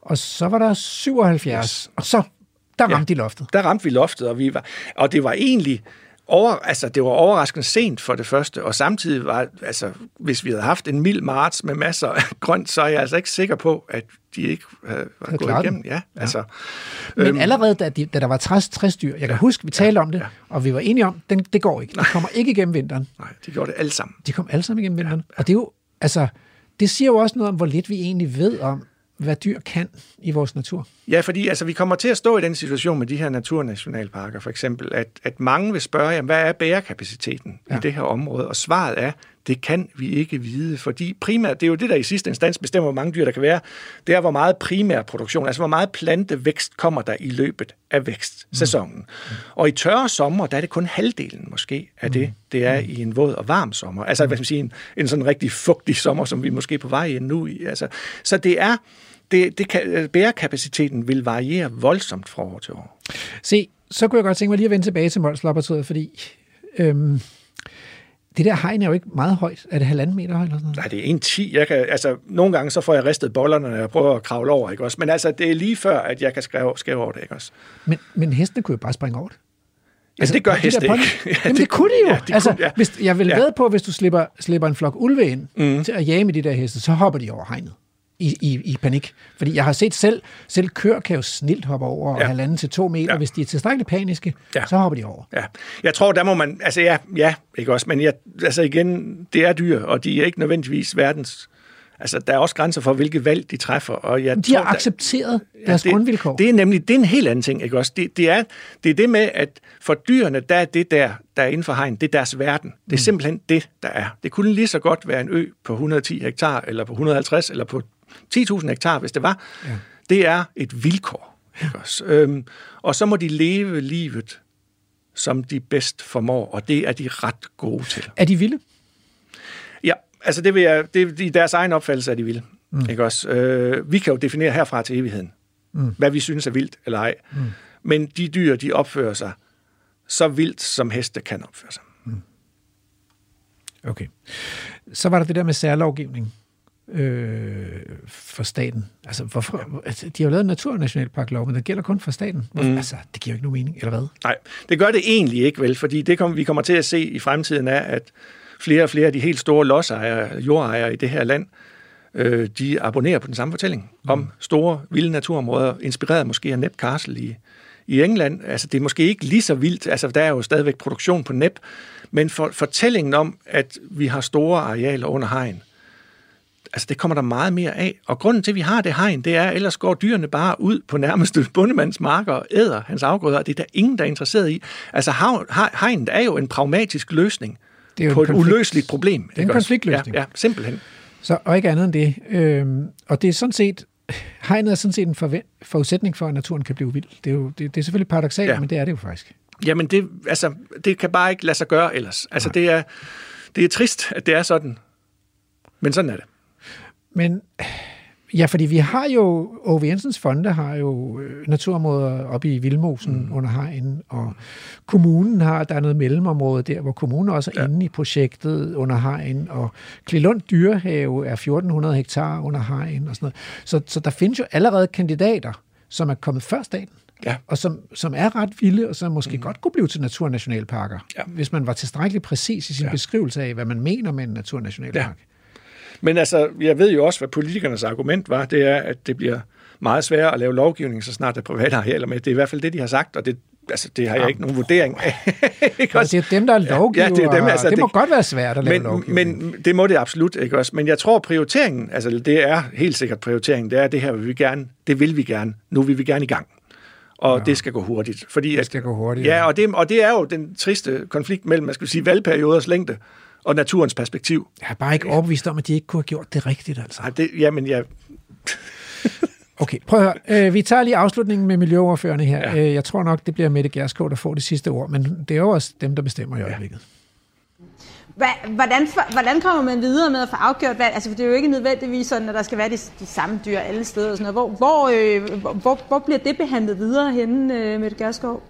Altså, hvor skal der være hvad for nogle dyr, hvor skal der være hvad for nogle hegn, og alle de der mere konkrete øh, ja. beslutninger?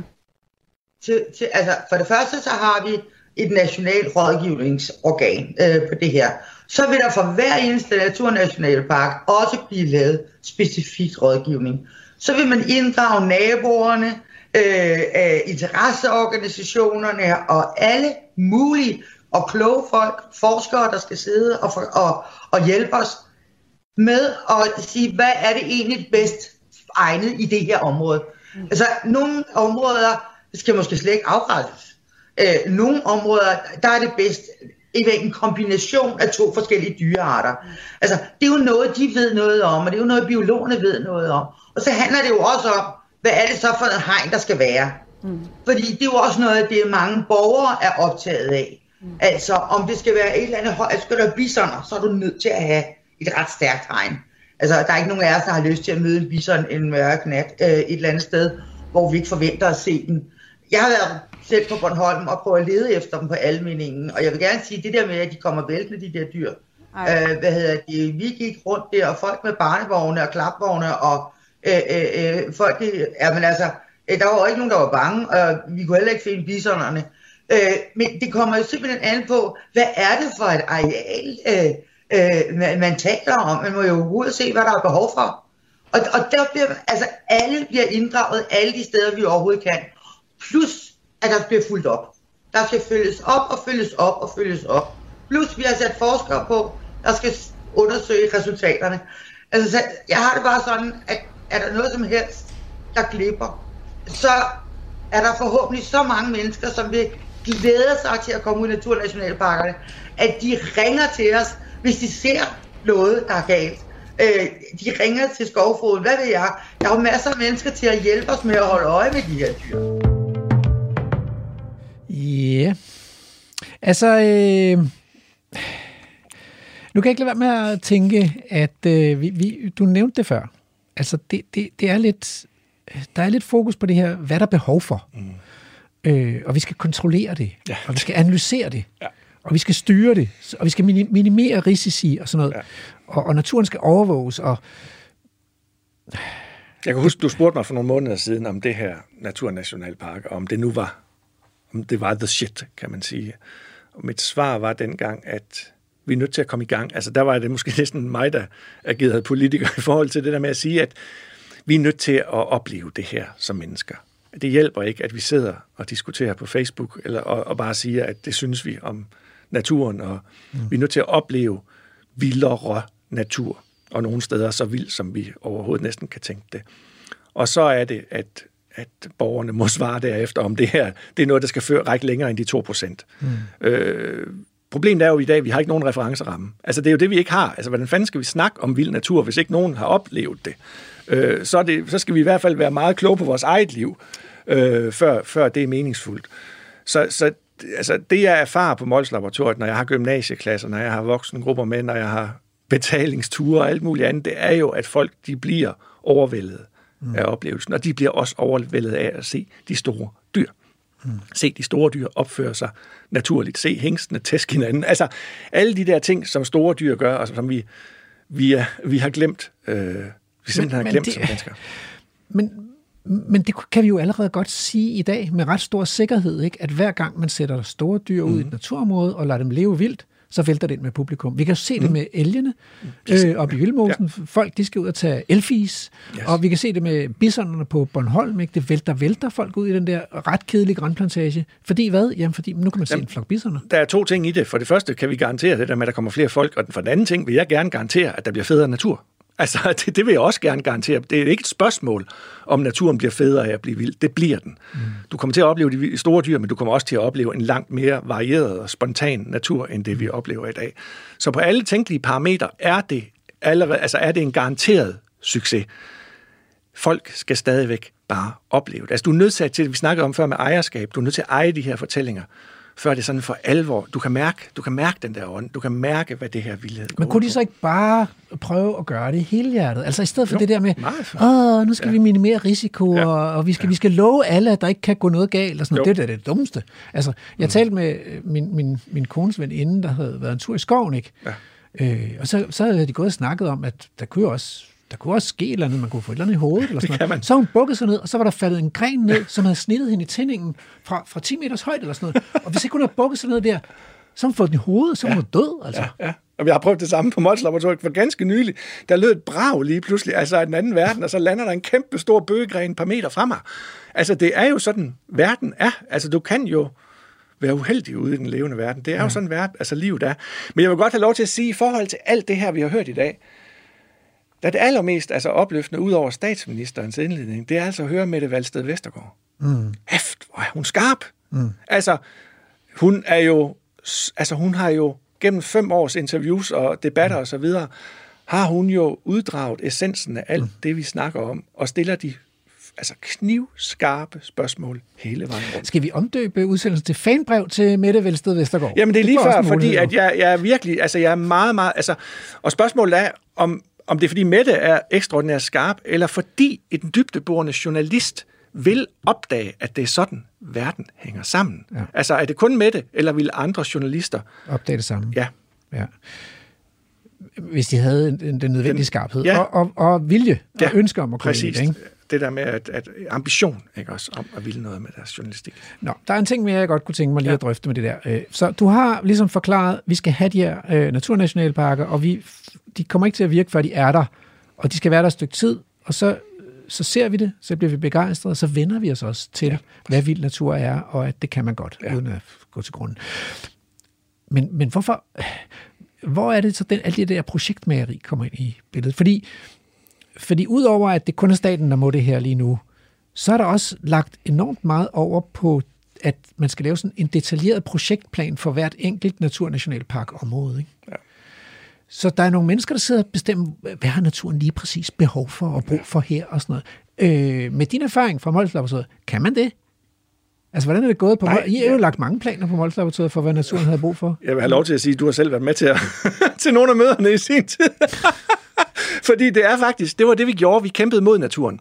Det var det, vi endte med at gøre gang på gang. Vi troede egentlig, at vi kunne hjælpe naturen med alle de der detaljplaner, vi lavede for hvert eneste areal på Mols Laboratoriet. Vi har både enge og moser og overdrev og heder og skov, og vi lavede planer for det hele. Og nogle gange, så, så så gik det, som præsten prædikede, og som vi forudså, men mange gange så gjorde det ikke, fordi lige præcis det år var det tørt, eller vådt, eller koldt, eller hvad det nu var. Og vi kæmpede mod naturen. Mm. Det, du er nødsaget til at erkende her, det er, når du slipper kontrollen, så er alt ok. Du må, der er måske det, der sker. Det der med, altså man skal simpelthen acceptere, at uanset hvad der sker ude i den natur derefter, så er det ok. Det kan godt være, der kommer meget gyvel til at starte med, jamen sådan, så er det sådan, det er. Men I risikerer jo at miste de allersjældneste arter, I har. Det gør vi, det gør vi. Og vi gør det med åbne øjne nu. Øhm, det var en, altså en overvindelse for mig, fordi jeg altid har været meget, meget glad for de sjældne arter. Det er jo, det er jo kantet ligesom, covid for eksempel? Ja, det viste sig så med kantet covid, at den var meget, meget glad for vild natur, og den breder sig jo hæmningsløst på arealerne nu. Og Mariehønederkop? Den har et fremragende, den har haft det bedste år nogensinde på Mols Laboratoriets arealer i år. Så, så der er også en anden øh, rovbil, der kun lever på Mols Laboratoriet? Ja, det er gylden jagtrovbil. Den findes kun der. Den har det jo fremragende også, fordi der er så meget lort. Det kan den godt lide. Og mælkeurt breder sig en lille bitte uanselige mælkeurt, som jo, som jo kun den bliver 3 cm høj. Den er ikke nem, skulle jeg hilse at sige, hjemme fra min den have. Den breder altså, den... sig overalt. Så der er jo, men der er også arter, vi har mistet. Men ja. det er ikke sikkert, det er græsningens skyld, eller hvad skal man sige, rewildingens skyld. Tørken i 2018 var ekstremt hård ved rigtig mange af vores fugle, fordi mm. at der var tre måneder om sommeren, hvor der ikke var noget grønt at lægge æg på. Mm. Så, men, men det er, det er vi nødt til at acceptere, og jeg har fundet fred med, at der sker det, der sker, og at jeg bliver jeg bliver overrasket. Det, der er så fantastisk ved den vilde natur, det er, at jeg bliver overrasket hver gang, jeg går derude. Mm. Jeg skal ud på Mols Laboratoriet i morgen. Jeg glæder mig som lille barn. Det er fem dage siden, jeg sidst har været der. Og hvad er der sket på de fem dage? Jamen, jeg siger, når man først har fået øjnene op for, for hvad det er, det kan det der. Ved, ved dig selv. Altså for mig er det, en, det er sgu ikke bare en fagl, altså det er ikke bare intellektet, der taler til det her. Det taler til hjertet. Mm. Altså virkelig. Mm. Opleve de store dyr, opleve alt det, de gør. Ah, men det er fantastisk. Så vild natur er sådan set uh, one size fits all. Man kunne egentlig godt have lavet en, en, den samme grundlæggende regel eller lov for naturnationalparker, så kørte kørt den i alle 15. Jamen det kunne man godt, men man kan også, altså fordi vi har jo truffet nogle valg. Vi har jo truffet hvilke arter mm. af de store planter, vil vi have Vi har været heste og kvæg. Man kunne godt vælge at supplere nogle steder med kronvildt. Altså det er jo, men, men reglen, at man, når man først har gjort det, mm. altså når du har taget skridtet, så har du taget det. Mm. Det er altså vigtigt at forstå. Mm. Okay, øh, nu springer vi lidt i teksten her. Så øh, nu, nu går vi, nu forlader vi øh, de politikerne, og nu skal vi høre lidt fra de unge, fordi det er jo ligesom, det er jo dem, der skal opleve de her naturnationalparker, det er dem, der skal bære, bære faklen videre, om jeg så må sige. Og øh, vi, skal, vi skal besøge Vestjyllands Højskole, øh, og de annoncerede det selv øh, på deres egen Facebook-side på den her måde. Vi er teamet op med Naturmødet og inviterer til stor online-fest i morgen live fra både Vestjyllands Højskole og Naturmødet. I anledning af Naturmødets åbning i morgen fredag den 28. maj afholder vi Naturmødefestival på Højskolen, og du er inviteret med til en festlig aften i Naturens Tegn. Vi skal både quizze med Vicky Knudsen, se teaterkoncert med Ikaros Stage fra Odin Teatret, opleve naturaktivisme for højskolens elever og danse os igennem en koncert med Troubaduren og hans rockband – Dagen bliver spækket med bæredygtigt indhold, hvor højskolen, højskolens elever følger Naturmødets åbning og debatter i løbet af eftermiddagen fra kl. 14. Alle kan deltage online. Om aftenen kulminerer Naturmødets åbning i en stor online-fest, live fra Hirtshals og Vestjyllands Højskole. Og, og så var det det, øh, altså Emma, at øh, du, du, du kender nogen, der går på højskolen, og du ved, at de har gang i sådan en, øh, øh, at de har sådan et, et, et kursus, hvor de laver podcast og sådan noget. Så, så hvorfor ikke bede dem om at lave en og sende en reportage? Jamen, det, det tænkte vi jo også var en god idé. Og det lykkes? Det lykkes. Så de har simpelthen sendt en reportage, og nu skal jeg skulle lige, øh, fordi det, vi skal jo, øh, nej, det, nu skal vi høre, vi skal høre deres reportage. Vi skal høre, hvad de tænker om det der naturmøde, og, øh, og vi skal høre, om de havde en ordentlig fest. Fordi vi andre havde jo ikke nogen fest, fordi det hele foregik online altså. Så der var ingen, der drak sig i hegnet. Men måske gjorde de det på Vestjyllands Højskole. Skal vi høre? Ja. Der er simpelthen så meget kærlighed her i rummet lige nu. Gode vibes, og man bliver fuldstændig varm om hjertet. ved at stå her sammen med alle eleverne fra Vestjyllands Folkeskole. Jeg vil igen gerne takke Naturmødet for at give os den her mulighed og Nordea for øh, fordi i en tid, hvor både naturen kalder og kultur med musik og scenekunst har brug for at udfolde sig, så er vi så heldige her på skolen, at vi i aften får en dansekoncert med Troubadouren og hans rockband. Vi er simpelthen så glade for at få lov til at tage del i denne fest. Denne festdag på Naturmødet. Og vi vil starte med en ikke særlig økologisk sang om bilrejser.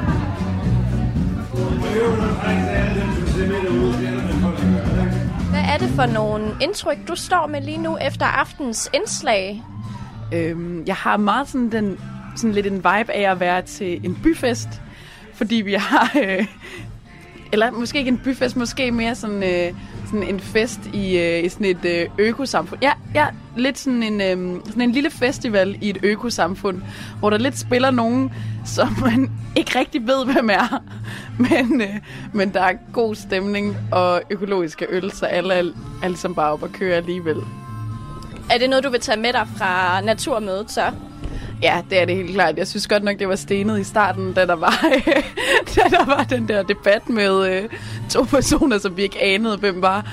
Og øh, jeg var...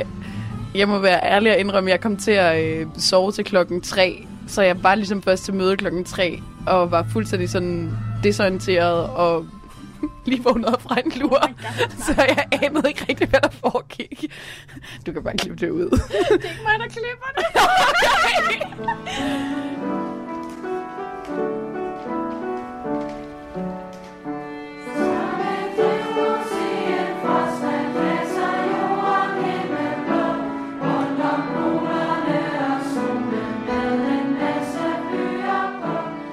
om naturen, men de unge skal være med. Ja, og sådan, hvad kan de unge relatere til? Sex. så sådan, natursex.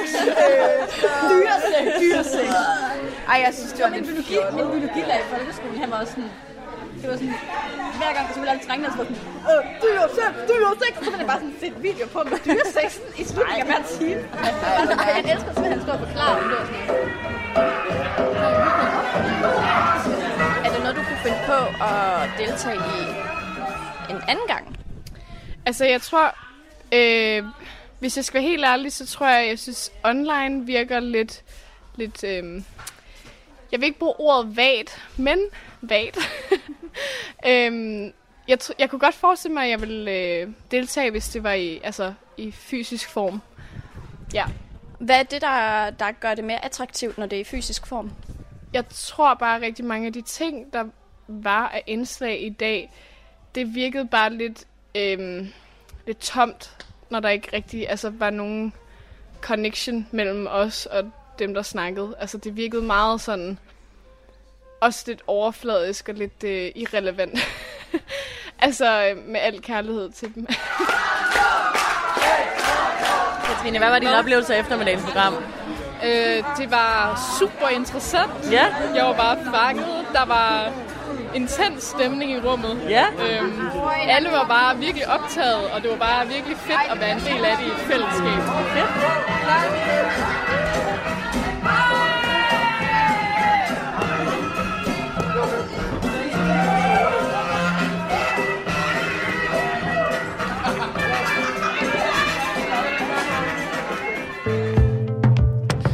Ja, credit goes to uh, Mie Larsen og Hanna Rasmussen for at have sendt os de her øh, fine klip fra Vestjyllands Højskole. Øhm, altså, hvad skal vi tænke? Det, det er næste generation her.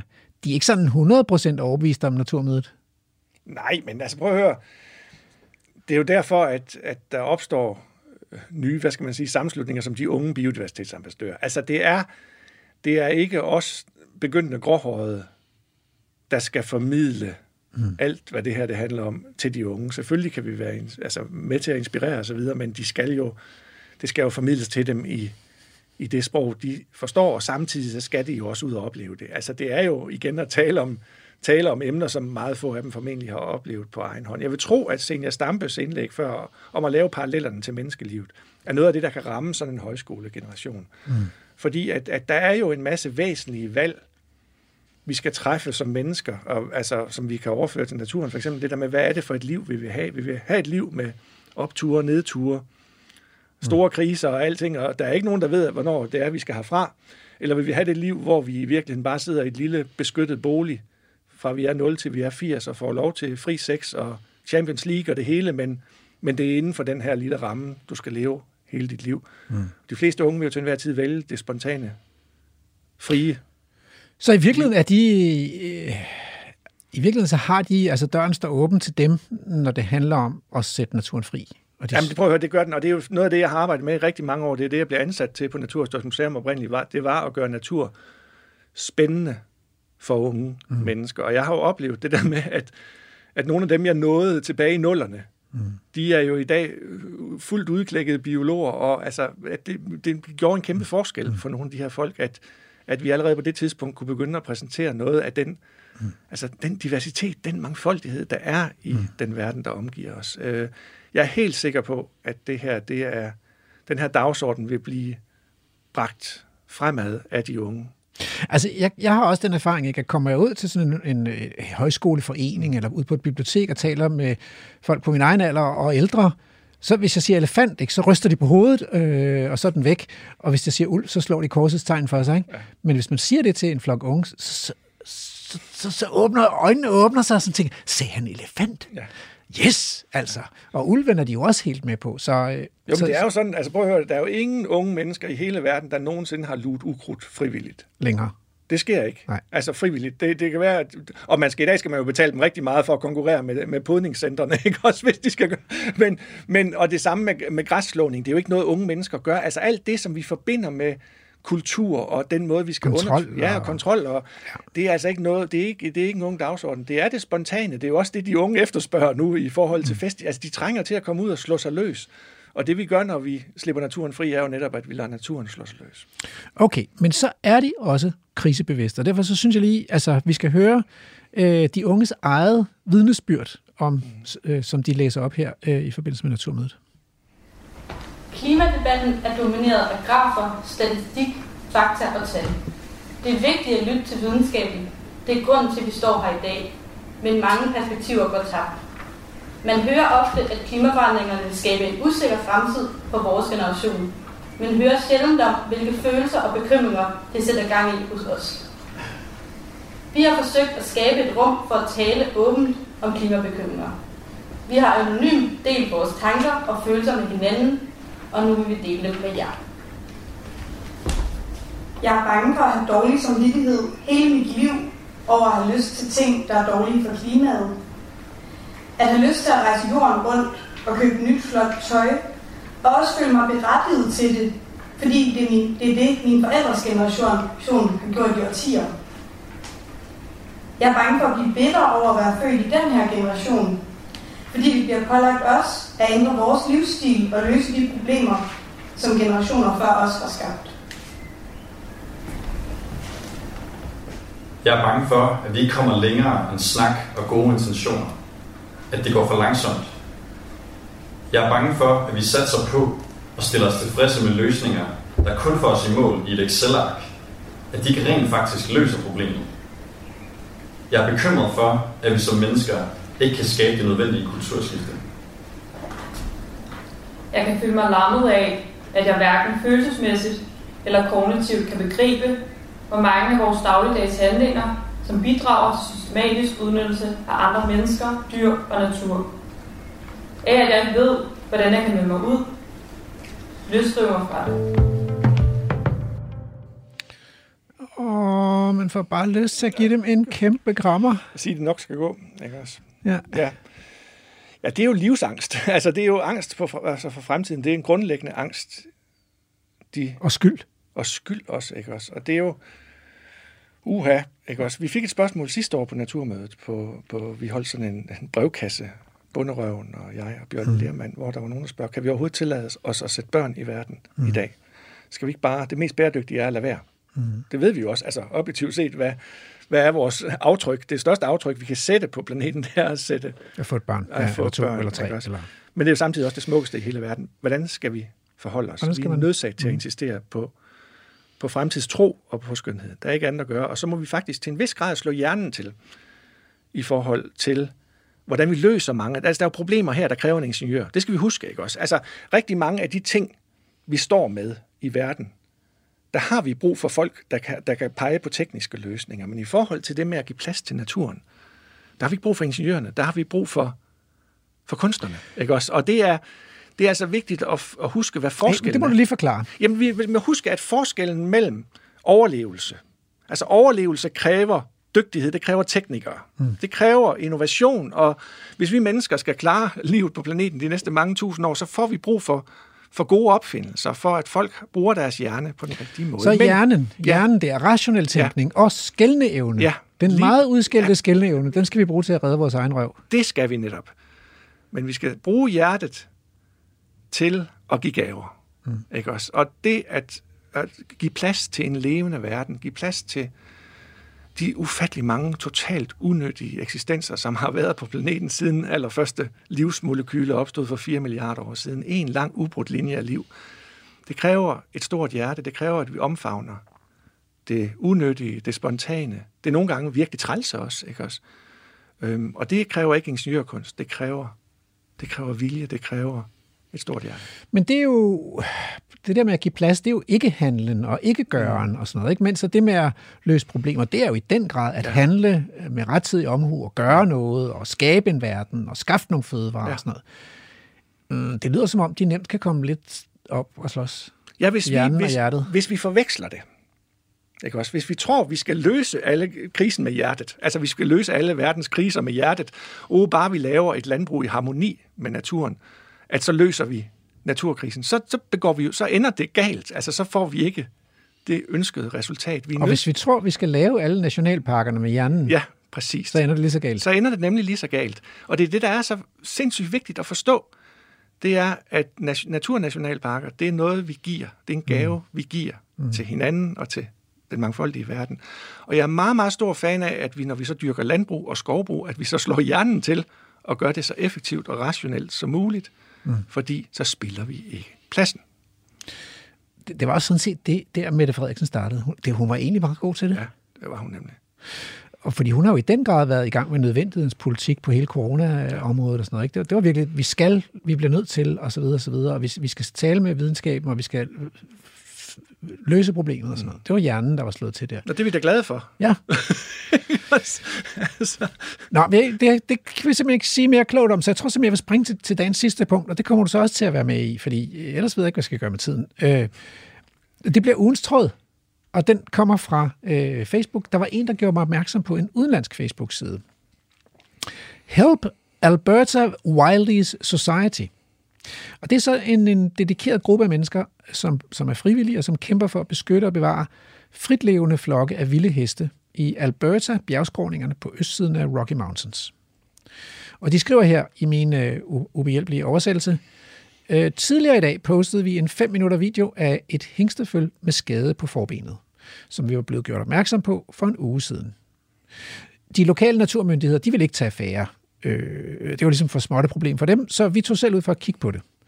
Vi så følget an i 20 minutter, og var ikke overbevist om, at benet var brækket. Så vi tog videoen med tilbage til dyrlægen, som foreslog, at vi ventede en uges tid, frem for at gøre noget nu og aflive dyret. Øh, der er også et billede af den her øh, øh, video, men øh, det, det forestiller den her hest, som ligesom sådan, det her hængsteføl, der ligesom trækker lidt på forbenet, eller har løftet forben.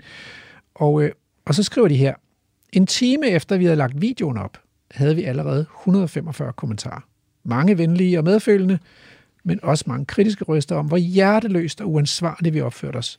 Med klar besked om, at vi burde aflive dyret, eller bedøve det og bringe det til dyrlæge, osv. osv. Og så forklarer ham her Daryl, øh, at de frivillige slet ikke har et budget, som kan dække alle de der udgifter, der vil være til at dyrlægebehandle eller aflive alle de syge heste. Og han fortsætter. Folk glemmer, hvor hårdt vi har kæmpet for at lade vores heste være frie og vilde. Disse heste lever frit over tusindvis af hektar. Forestil jer, hvor mange små føl, som er i samme eller værre omstændigheder. Vi kan ikke både passe dyrene intensivt og lade dem være vilde. Vi kan ikke få begge dele. Vi kan ikke løse alle de vildt levende dyrs problemer, og det skal vi heller ikke. Vi laver ikke alle reglerne. Altså, lyder det bekendt, Morten? fiskes i rørte vand, som man siger.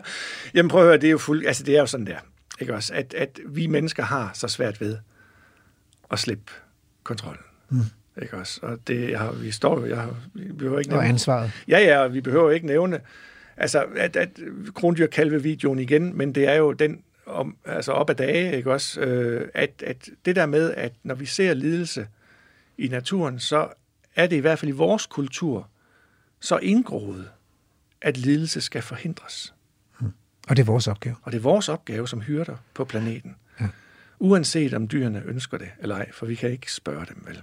De kommer ikke hen til os for at blive aflevet. Og ja, altså igen er det en... Altså vi har jo... Prøv at høre, de sidste flere hundrede år har jo været en lang overenskomstforhandling med dyrene, kan man sige for os mennesker. Ikke også? At vi har nået frem til den overenskomst, at dyr i denne verden, øh, især når de er under menneskers varetægt, dem er det, vi laver en overenskomst, at det kan godt være, at vi berøver dem en masse frihed, og at vi så til gengæld så tilbyder vi dem varme, medicin og mad. Mm. Ikke også? Det er den overenskomst, vi i dag har med alle dyr under hegn og vores produktionsdyr. Det svarer lidt til de der myrer, der holder bladlus nede i myretuen. Ja, ja, fuldkommen. Så vi giver jer varme og Ja, tryghed så, og sådan noget, og så, så, må I I finde at blive malket, ikke også? I for os. så må I finde at blive malket. Ja. Men det er jo en overenskomst, og det vi så ser nu, det er jo, at vi begynder at overveje nye overenskomster. Mm. Ikke også? Og vi ved, hvad der sker, når der kommer nye overenskomster, nye fagforeninger på banen. Eller ny, altså, det, det, det giver altså meget, meget store sværslag, fordi at, at de overenskomster er en meget, meget vigtig del af vores identitet. Mm. Altså, og, og, det er jo, og så har vi de her dyr ude øh, på den, skulle jeg til at sige, frie vildbane i Alberta på østsiden af Rocky Mountains, som lever, som lever frit på meget, meget store arealer. Men vi opfatter jo hestene som husdyr. Mm. Ikke også? Og det er jo det. Der er jo ikke nogen, der vil hisse sig lige så meget over, op, op over, at en slange har fået kvæst nogle ribben, Mm. mm. en klapperslange, og er ved at dø. Ikke også? Altså, eller at en fugl øh, står i en eller anden situation. Det er og bliver de her store dyr, som vi mener, vi har en overenskomst med. Men det, ja, fordi der var jo et, et eksempel med noget hjortevildt, der, der, der voksede så meget i bestanden i et, i et byområde i USA, øh, fordi, man, fordi man ikke ønskede, at de skulle jages. Mm. Så voksede bestanden så meget, så man til sidst fik virkelig store problemer med det her hjortevildt, ja. fordi der kom så mange dyr. Og så endte man med at foreslå at sterilisere dem. Jeg tror, at Ja. man gik, gik den vej, ikke? Jo. Øh, og, og, fordi hvis, hvis dyrene altid har det godt, så formerer de sig, så vokser bestanden, og det kan man bare, det kan, ikke, det kan jo, det, det må nødt til at slutte på et eller andet tidspunkt. Enten er man nødt til at Ja. skyde dem, Ja. eller også er man nødt til at, øh, at sterilisere dem, ikke? Jo. Det, øh, og forhindre dem i at formere sig. Så, så det, der er nogle interessante problemstillinger omkring det her, den her nye overenskomst, vi skal lave, hvis dyrene skal være vilde og forestille Ja. at være vilde. Ja, det er der. Øhm, P-piller, det er jo ikke så vildt, altså. Nej, og, og, og, og, og få et snit er heller ikke nødvendigvis det, man er interesseret i, hvis man har lyst til at lave en masse afkom. Altså, det er jo, det er jo virkelig... Øhm, Tænker du på studene øh, i Fussingø Jamen, det er jo det, det, er jo det, ikke også? Altså, hvem har spurgt dem om, hvorvidt de vil kastreres, ikke også? Ja, Altså, øh, vi mener hele tiden, vi mener jo virkelig, at den her overenskomst er til alles gavn. Hmm. Men vi kan jo ikke spørge, vel? Øh, og det er klart, at, at i sidste instans handler meget af det her, vi snakker om med etik og moral, handler også om, hvad kan vi se os selv i øjnene Mm. med? Fordi at det er jo ikke, altså dyrene ved ikke, hvad det er, de bliver udsat for. De, de har ikke ord for at blive steriliseret, de har ikke ord for at være under hegn. Mm. Det er et vilkår for dem. Så, så meget af det, vi kommer til at diskutere de kommende år med dyrevelfærd i de her naturnationalparker, kommer i sidste instans til at handle om, hvad vi mennesker med, med oprejst pande kan se os selv i øjnene i forhold til. Og det er jo det, vi siger på Mols Laboratoriet, det kan vi sagtens. Altså, hvis man slipper sådan en, øh, en, en, en økologisk ko ud på græs om foråret, efter den har stået og vandsmægtet og kedet Ja. ja. sig i en, en stald hele vinteren, Ja. så har den, om ikke ord, så i hvert fald er den i stand til at udtrykke sin begejstring over for fanden endelig at kunne bevæge sig. Øh, Altså, der er i hvert fald det, man kan sige, der er, der er et vist udslag på vildhedsadfærden. Eller vildhed. Ja. De ser i hvert fald ud som om, at nu skal I ikke komme i vejen for, at jeg skal ud på det her græs. Nej. det samme kan man jo opleve med høns, hvis man slipper dem fri, eller med vildsvin, eller sådan noget. Ja, men altså det er, men så er det jo også en vestlig ting, det her vi taler om lige nu. Altså det Mm. er jo, det er jo, den, alt det vi snakker om her er jo udtryk for en, en verden, hvor vi virkelig, altså, hvor vi er blevet fjernet fra naturen og fra mm. de naturlige processer. Mm. Og, det, og det har sgu ikke ret meget med hegn at gøre, fordi, ja. øh, fordi det her, det foregår jo i, i også blandt vildlevende dyr. Ja. Nå, altså Morten øh, D.D. Hansen, chef Kratlusker fra Naturhistorisk Museum. Tak for at komme i studiet og evaluere vores fornøjelse. Og øh, øh, jeg vil også takke producerne Andrew Davidson og Emma Holtet for at have hæklet det her naturpolitiske kludetæppe smukt sammen. Og øh, altså til sidst, så skal vi have øh, årets, øh, eller ugens øh, haiku om, altså Morten, øh, det er jo nødt til at handle om et eller andet med de der vilde dyr. Ja. Og, og hvornår er et dyr vildt? Det vil jeg gerne høre. Det har du lavet haiku om. Ja, jamen altså, øh, jeg, jeg, egentlig så kigger jeg bare ind og slår op i, i ordbogen, altså. Fordi jeg tænkte, det er sgu det nemmeste, altså. I stedet ja. for, at vi skal skændes om, hvordan, hvordan vi definerer ordet, ordet vild, så kan man jo bare, og det vil jeg anbefale alle lytterne, hvis I tænker over, hvad, er det, hvad vil det egentlig sige at være vild, så prøv at slå op i ordbogen. Der er faktisk, det, det, det er et varieret ord, og der står meget forskelligt om det, men, men der står også nogle kloge ting om, hvad det vil sige at være vild. Det lyder sådan her. Dyrets egen vej. Utæmmet. Uudnyttet. Vi er blot vidner.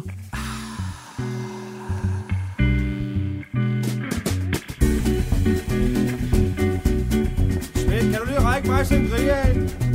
Programmet er produceret af Folkeuniversitetet og Aarhus Universitetsforlag for Radio 4.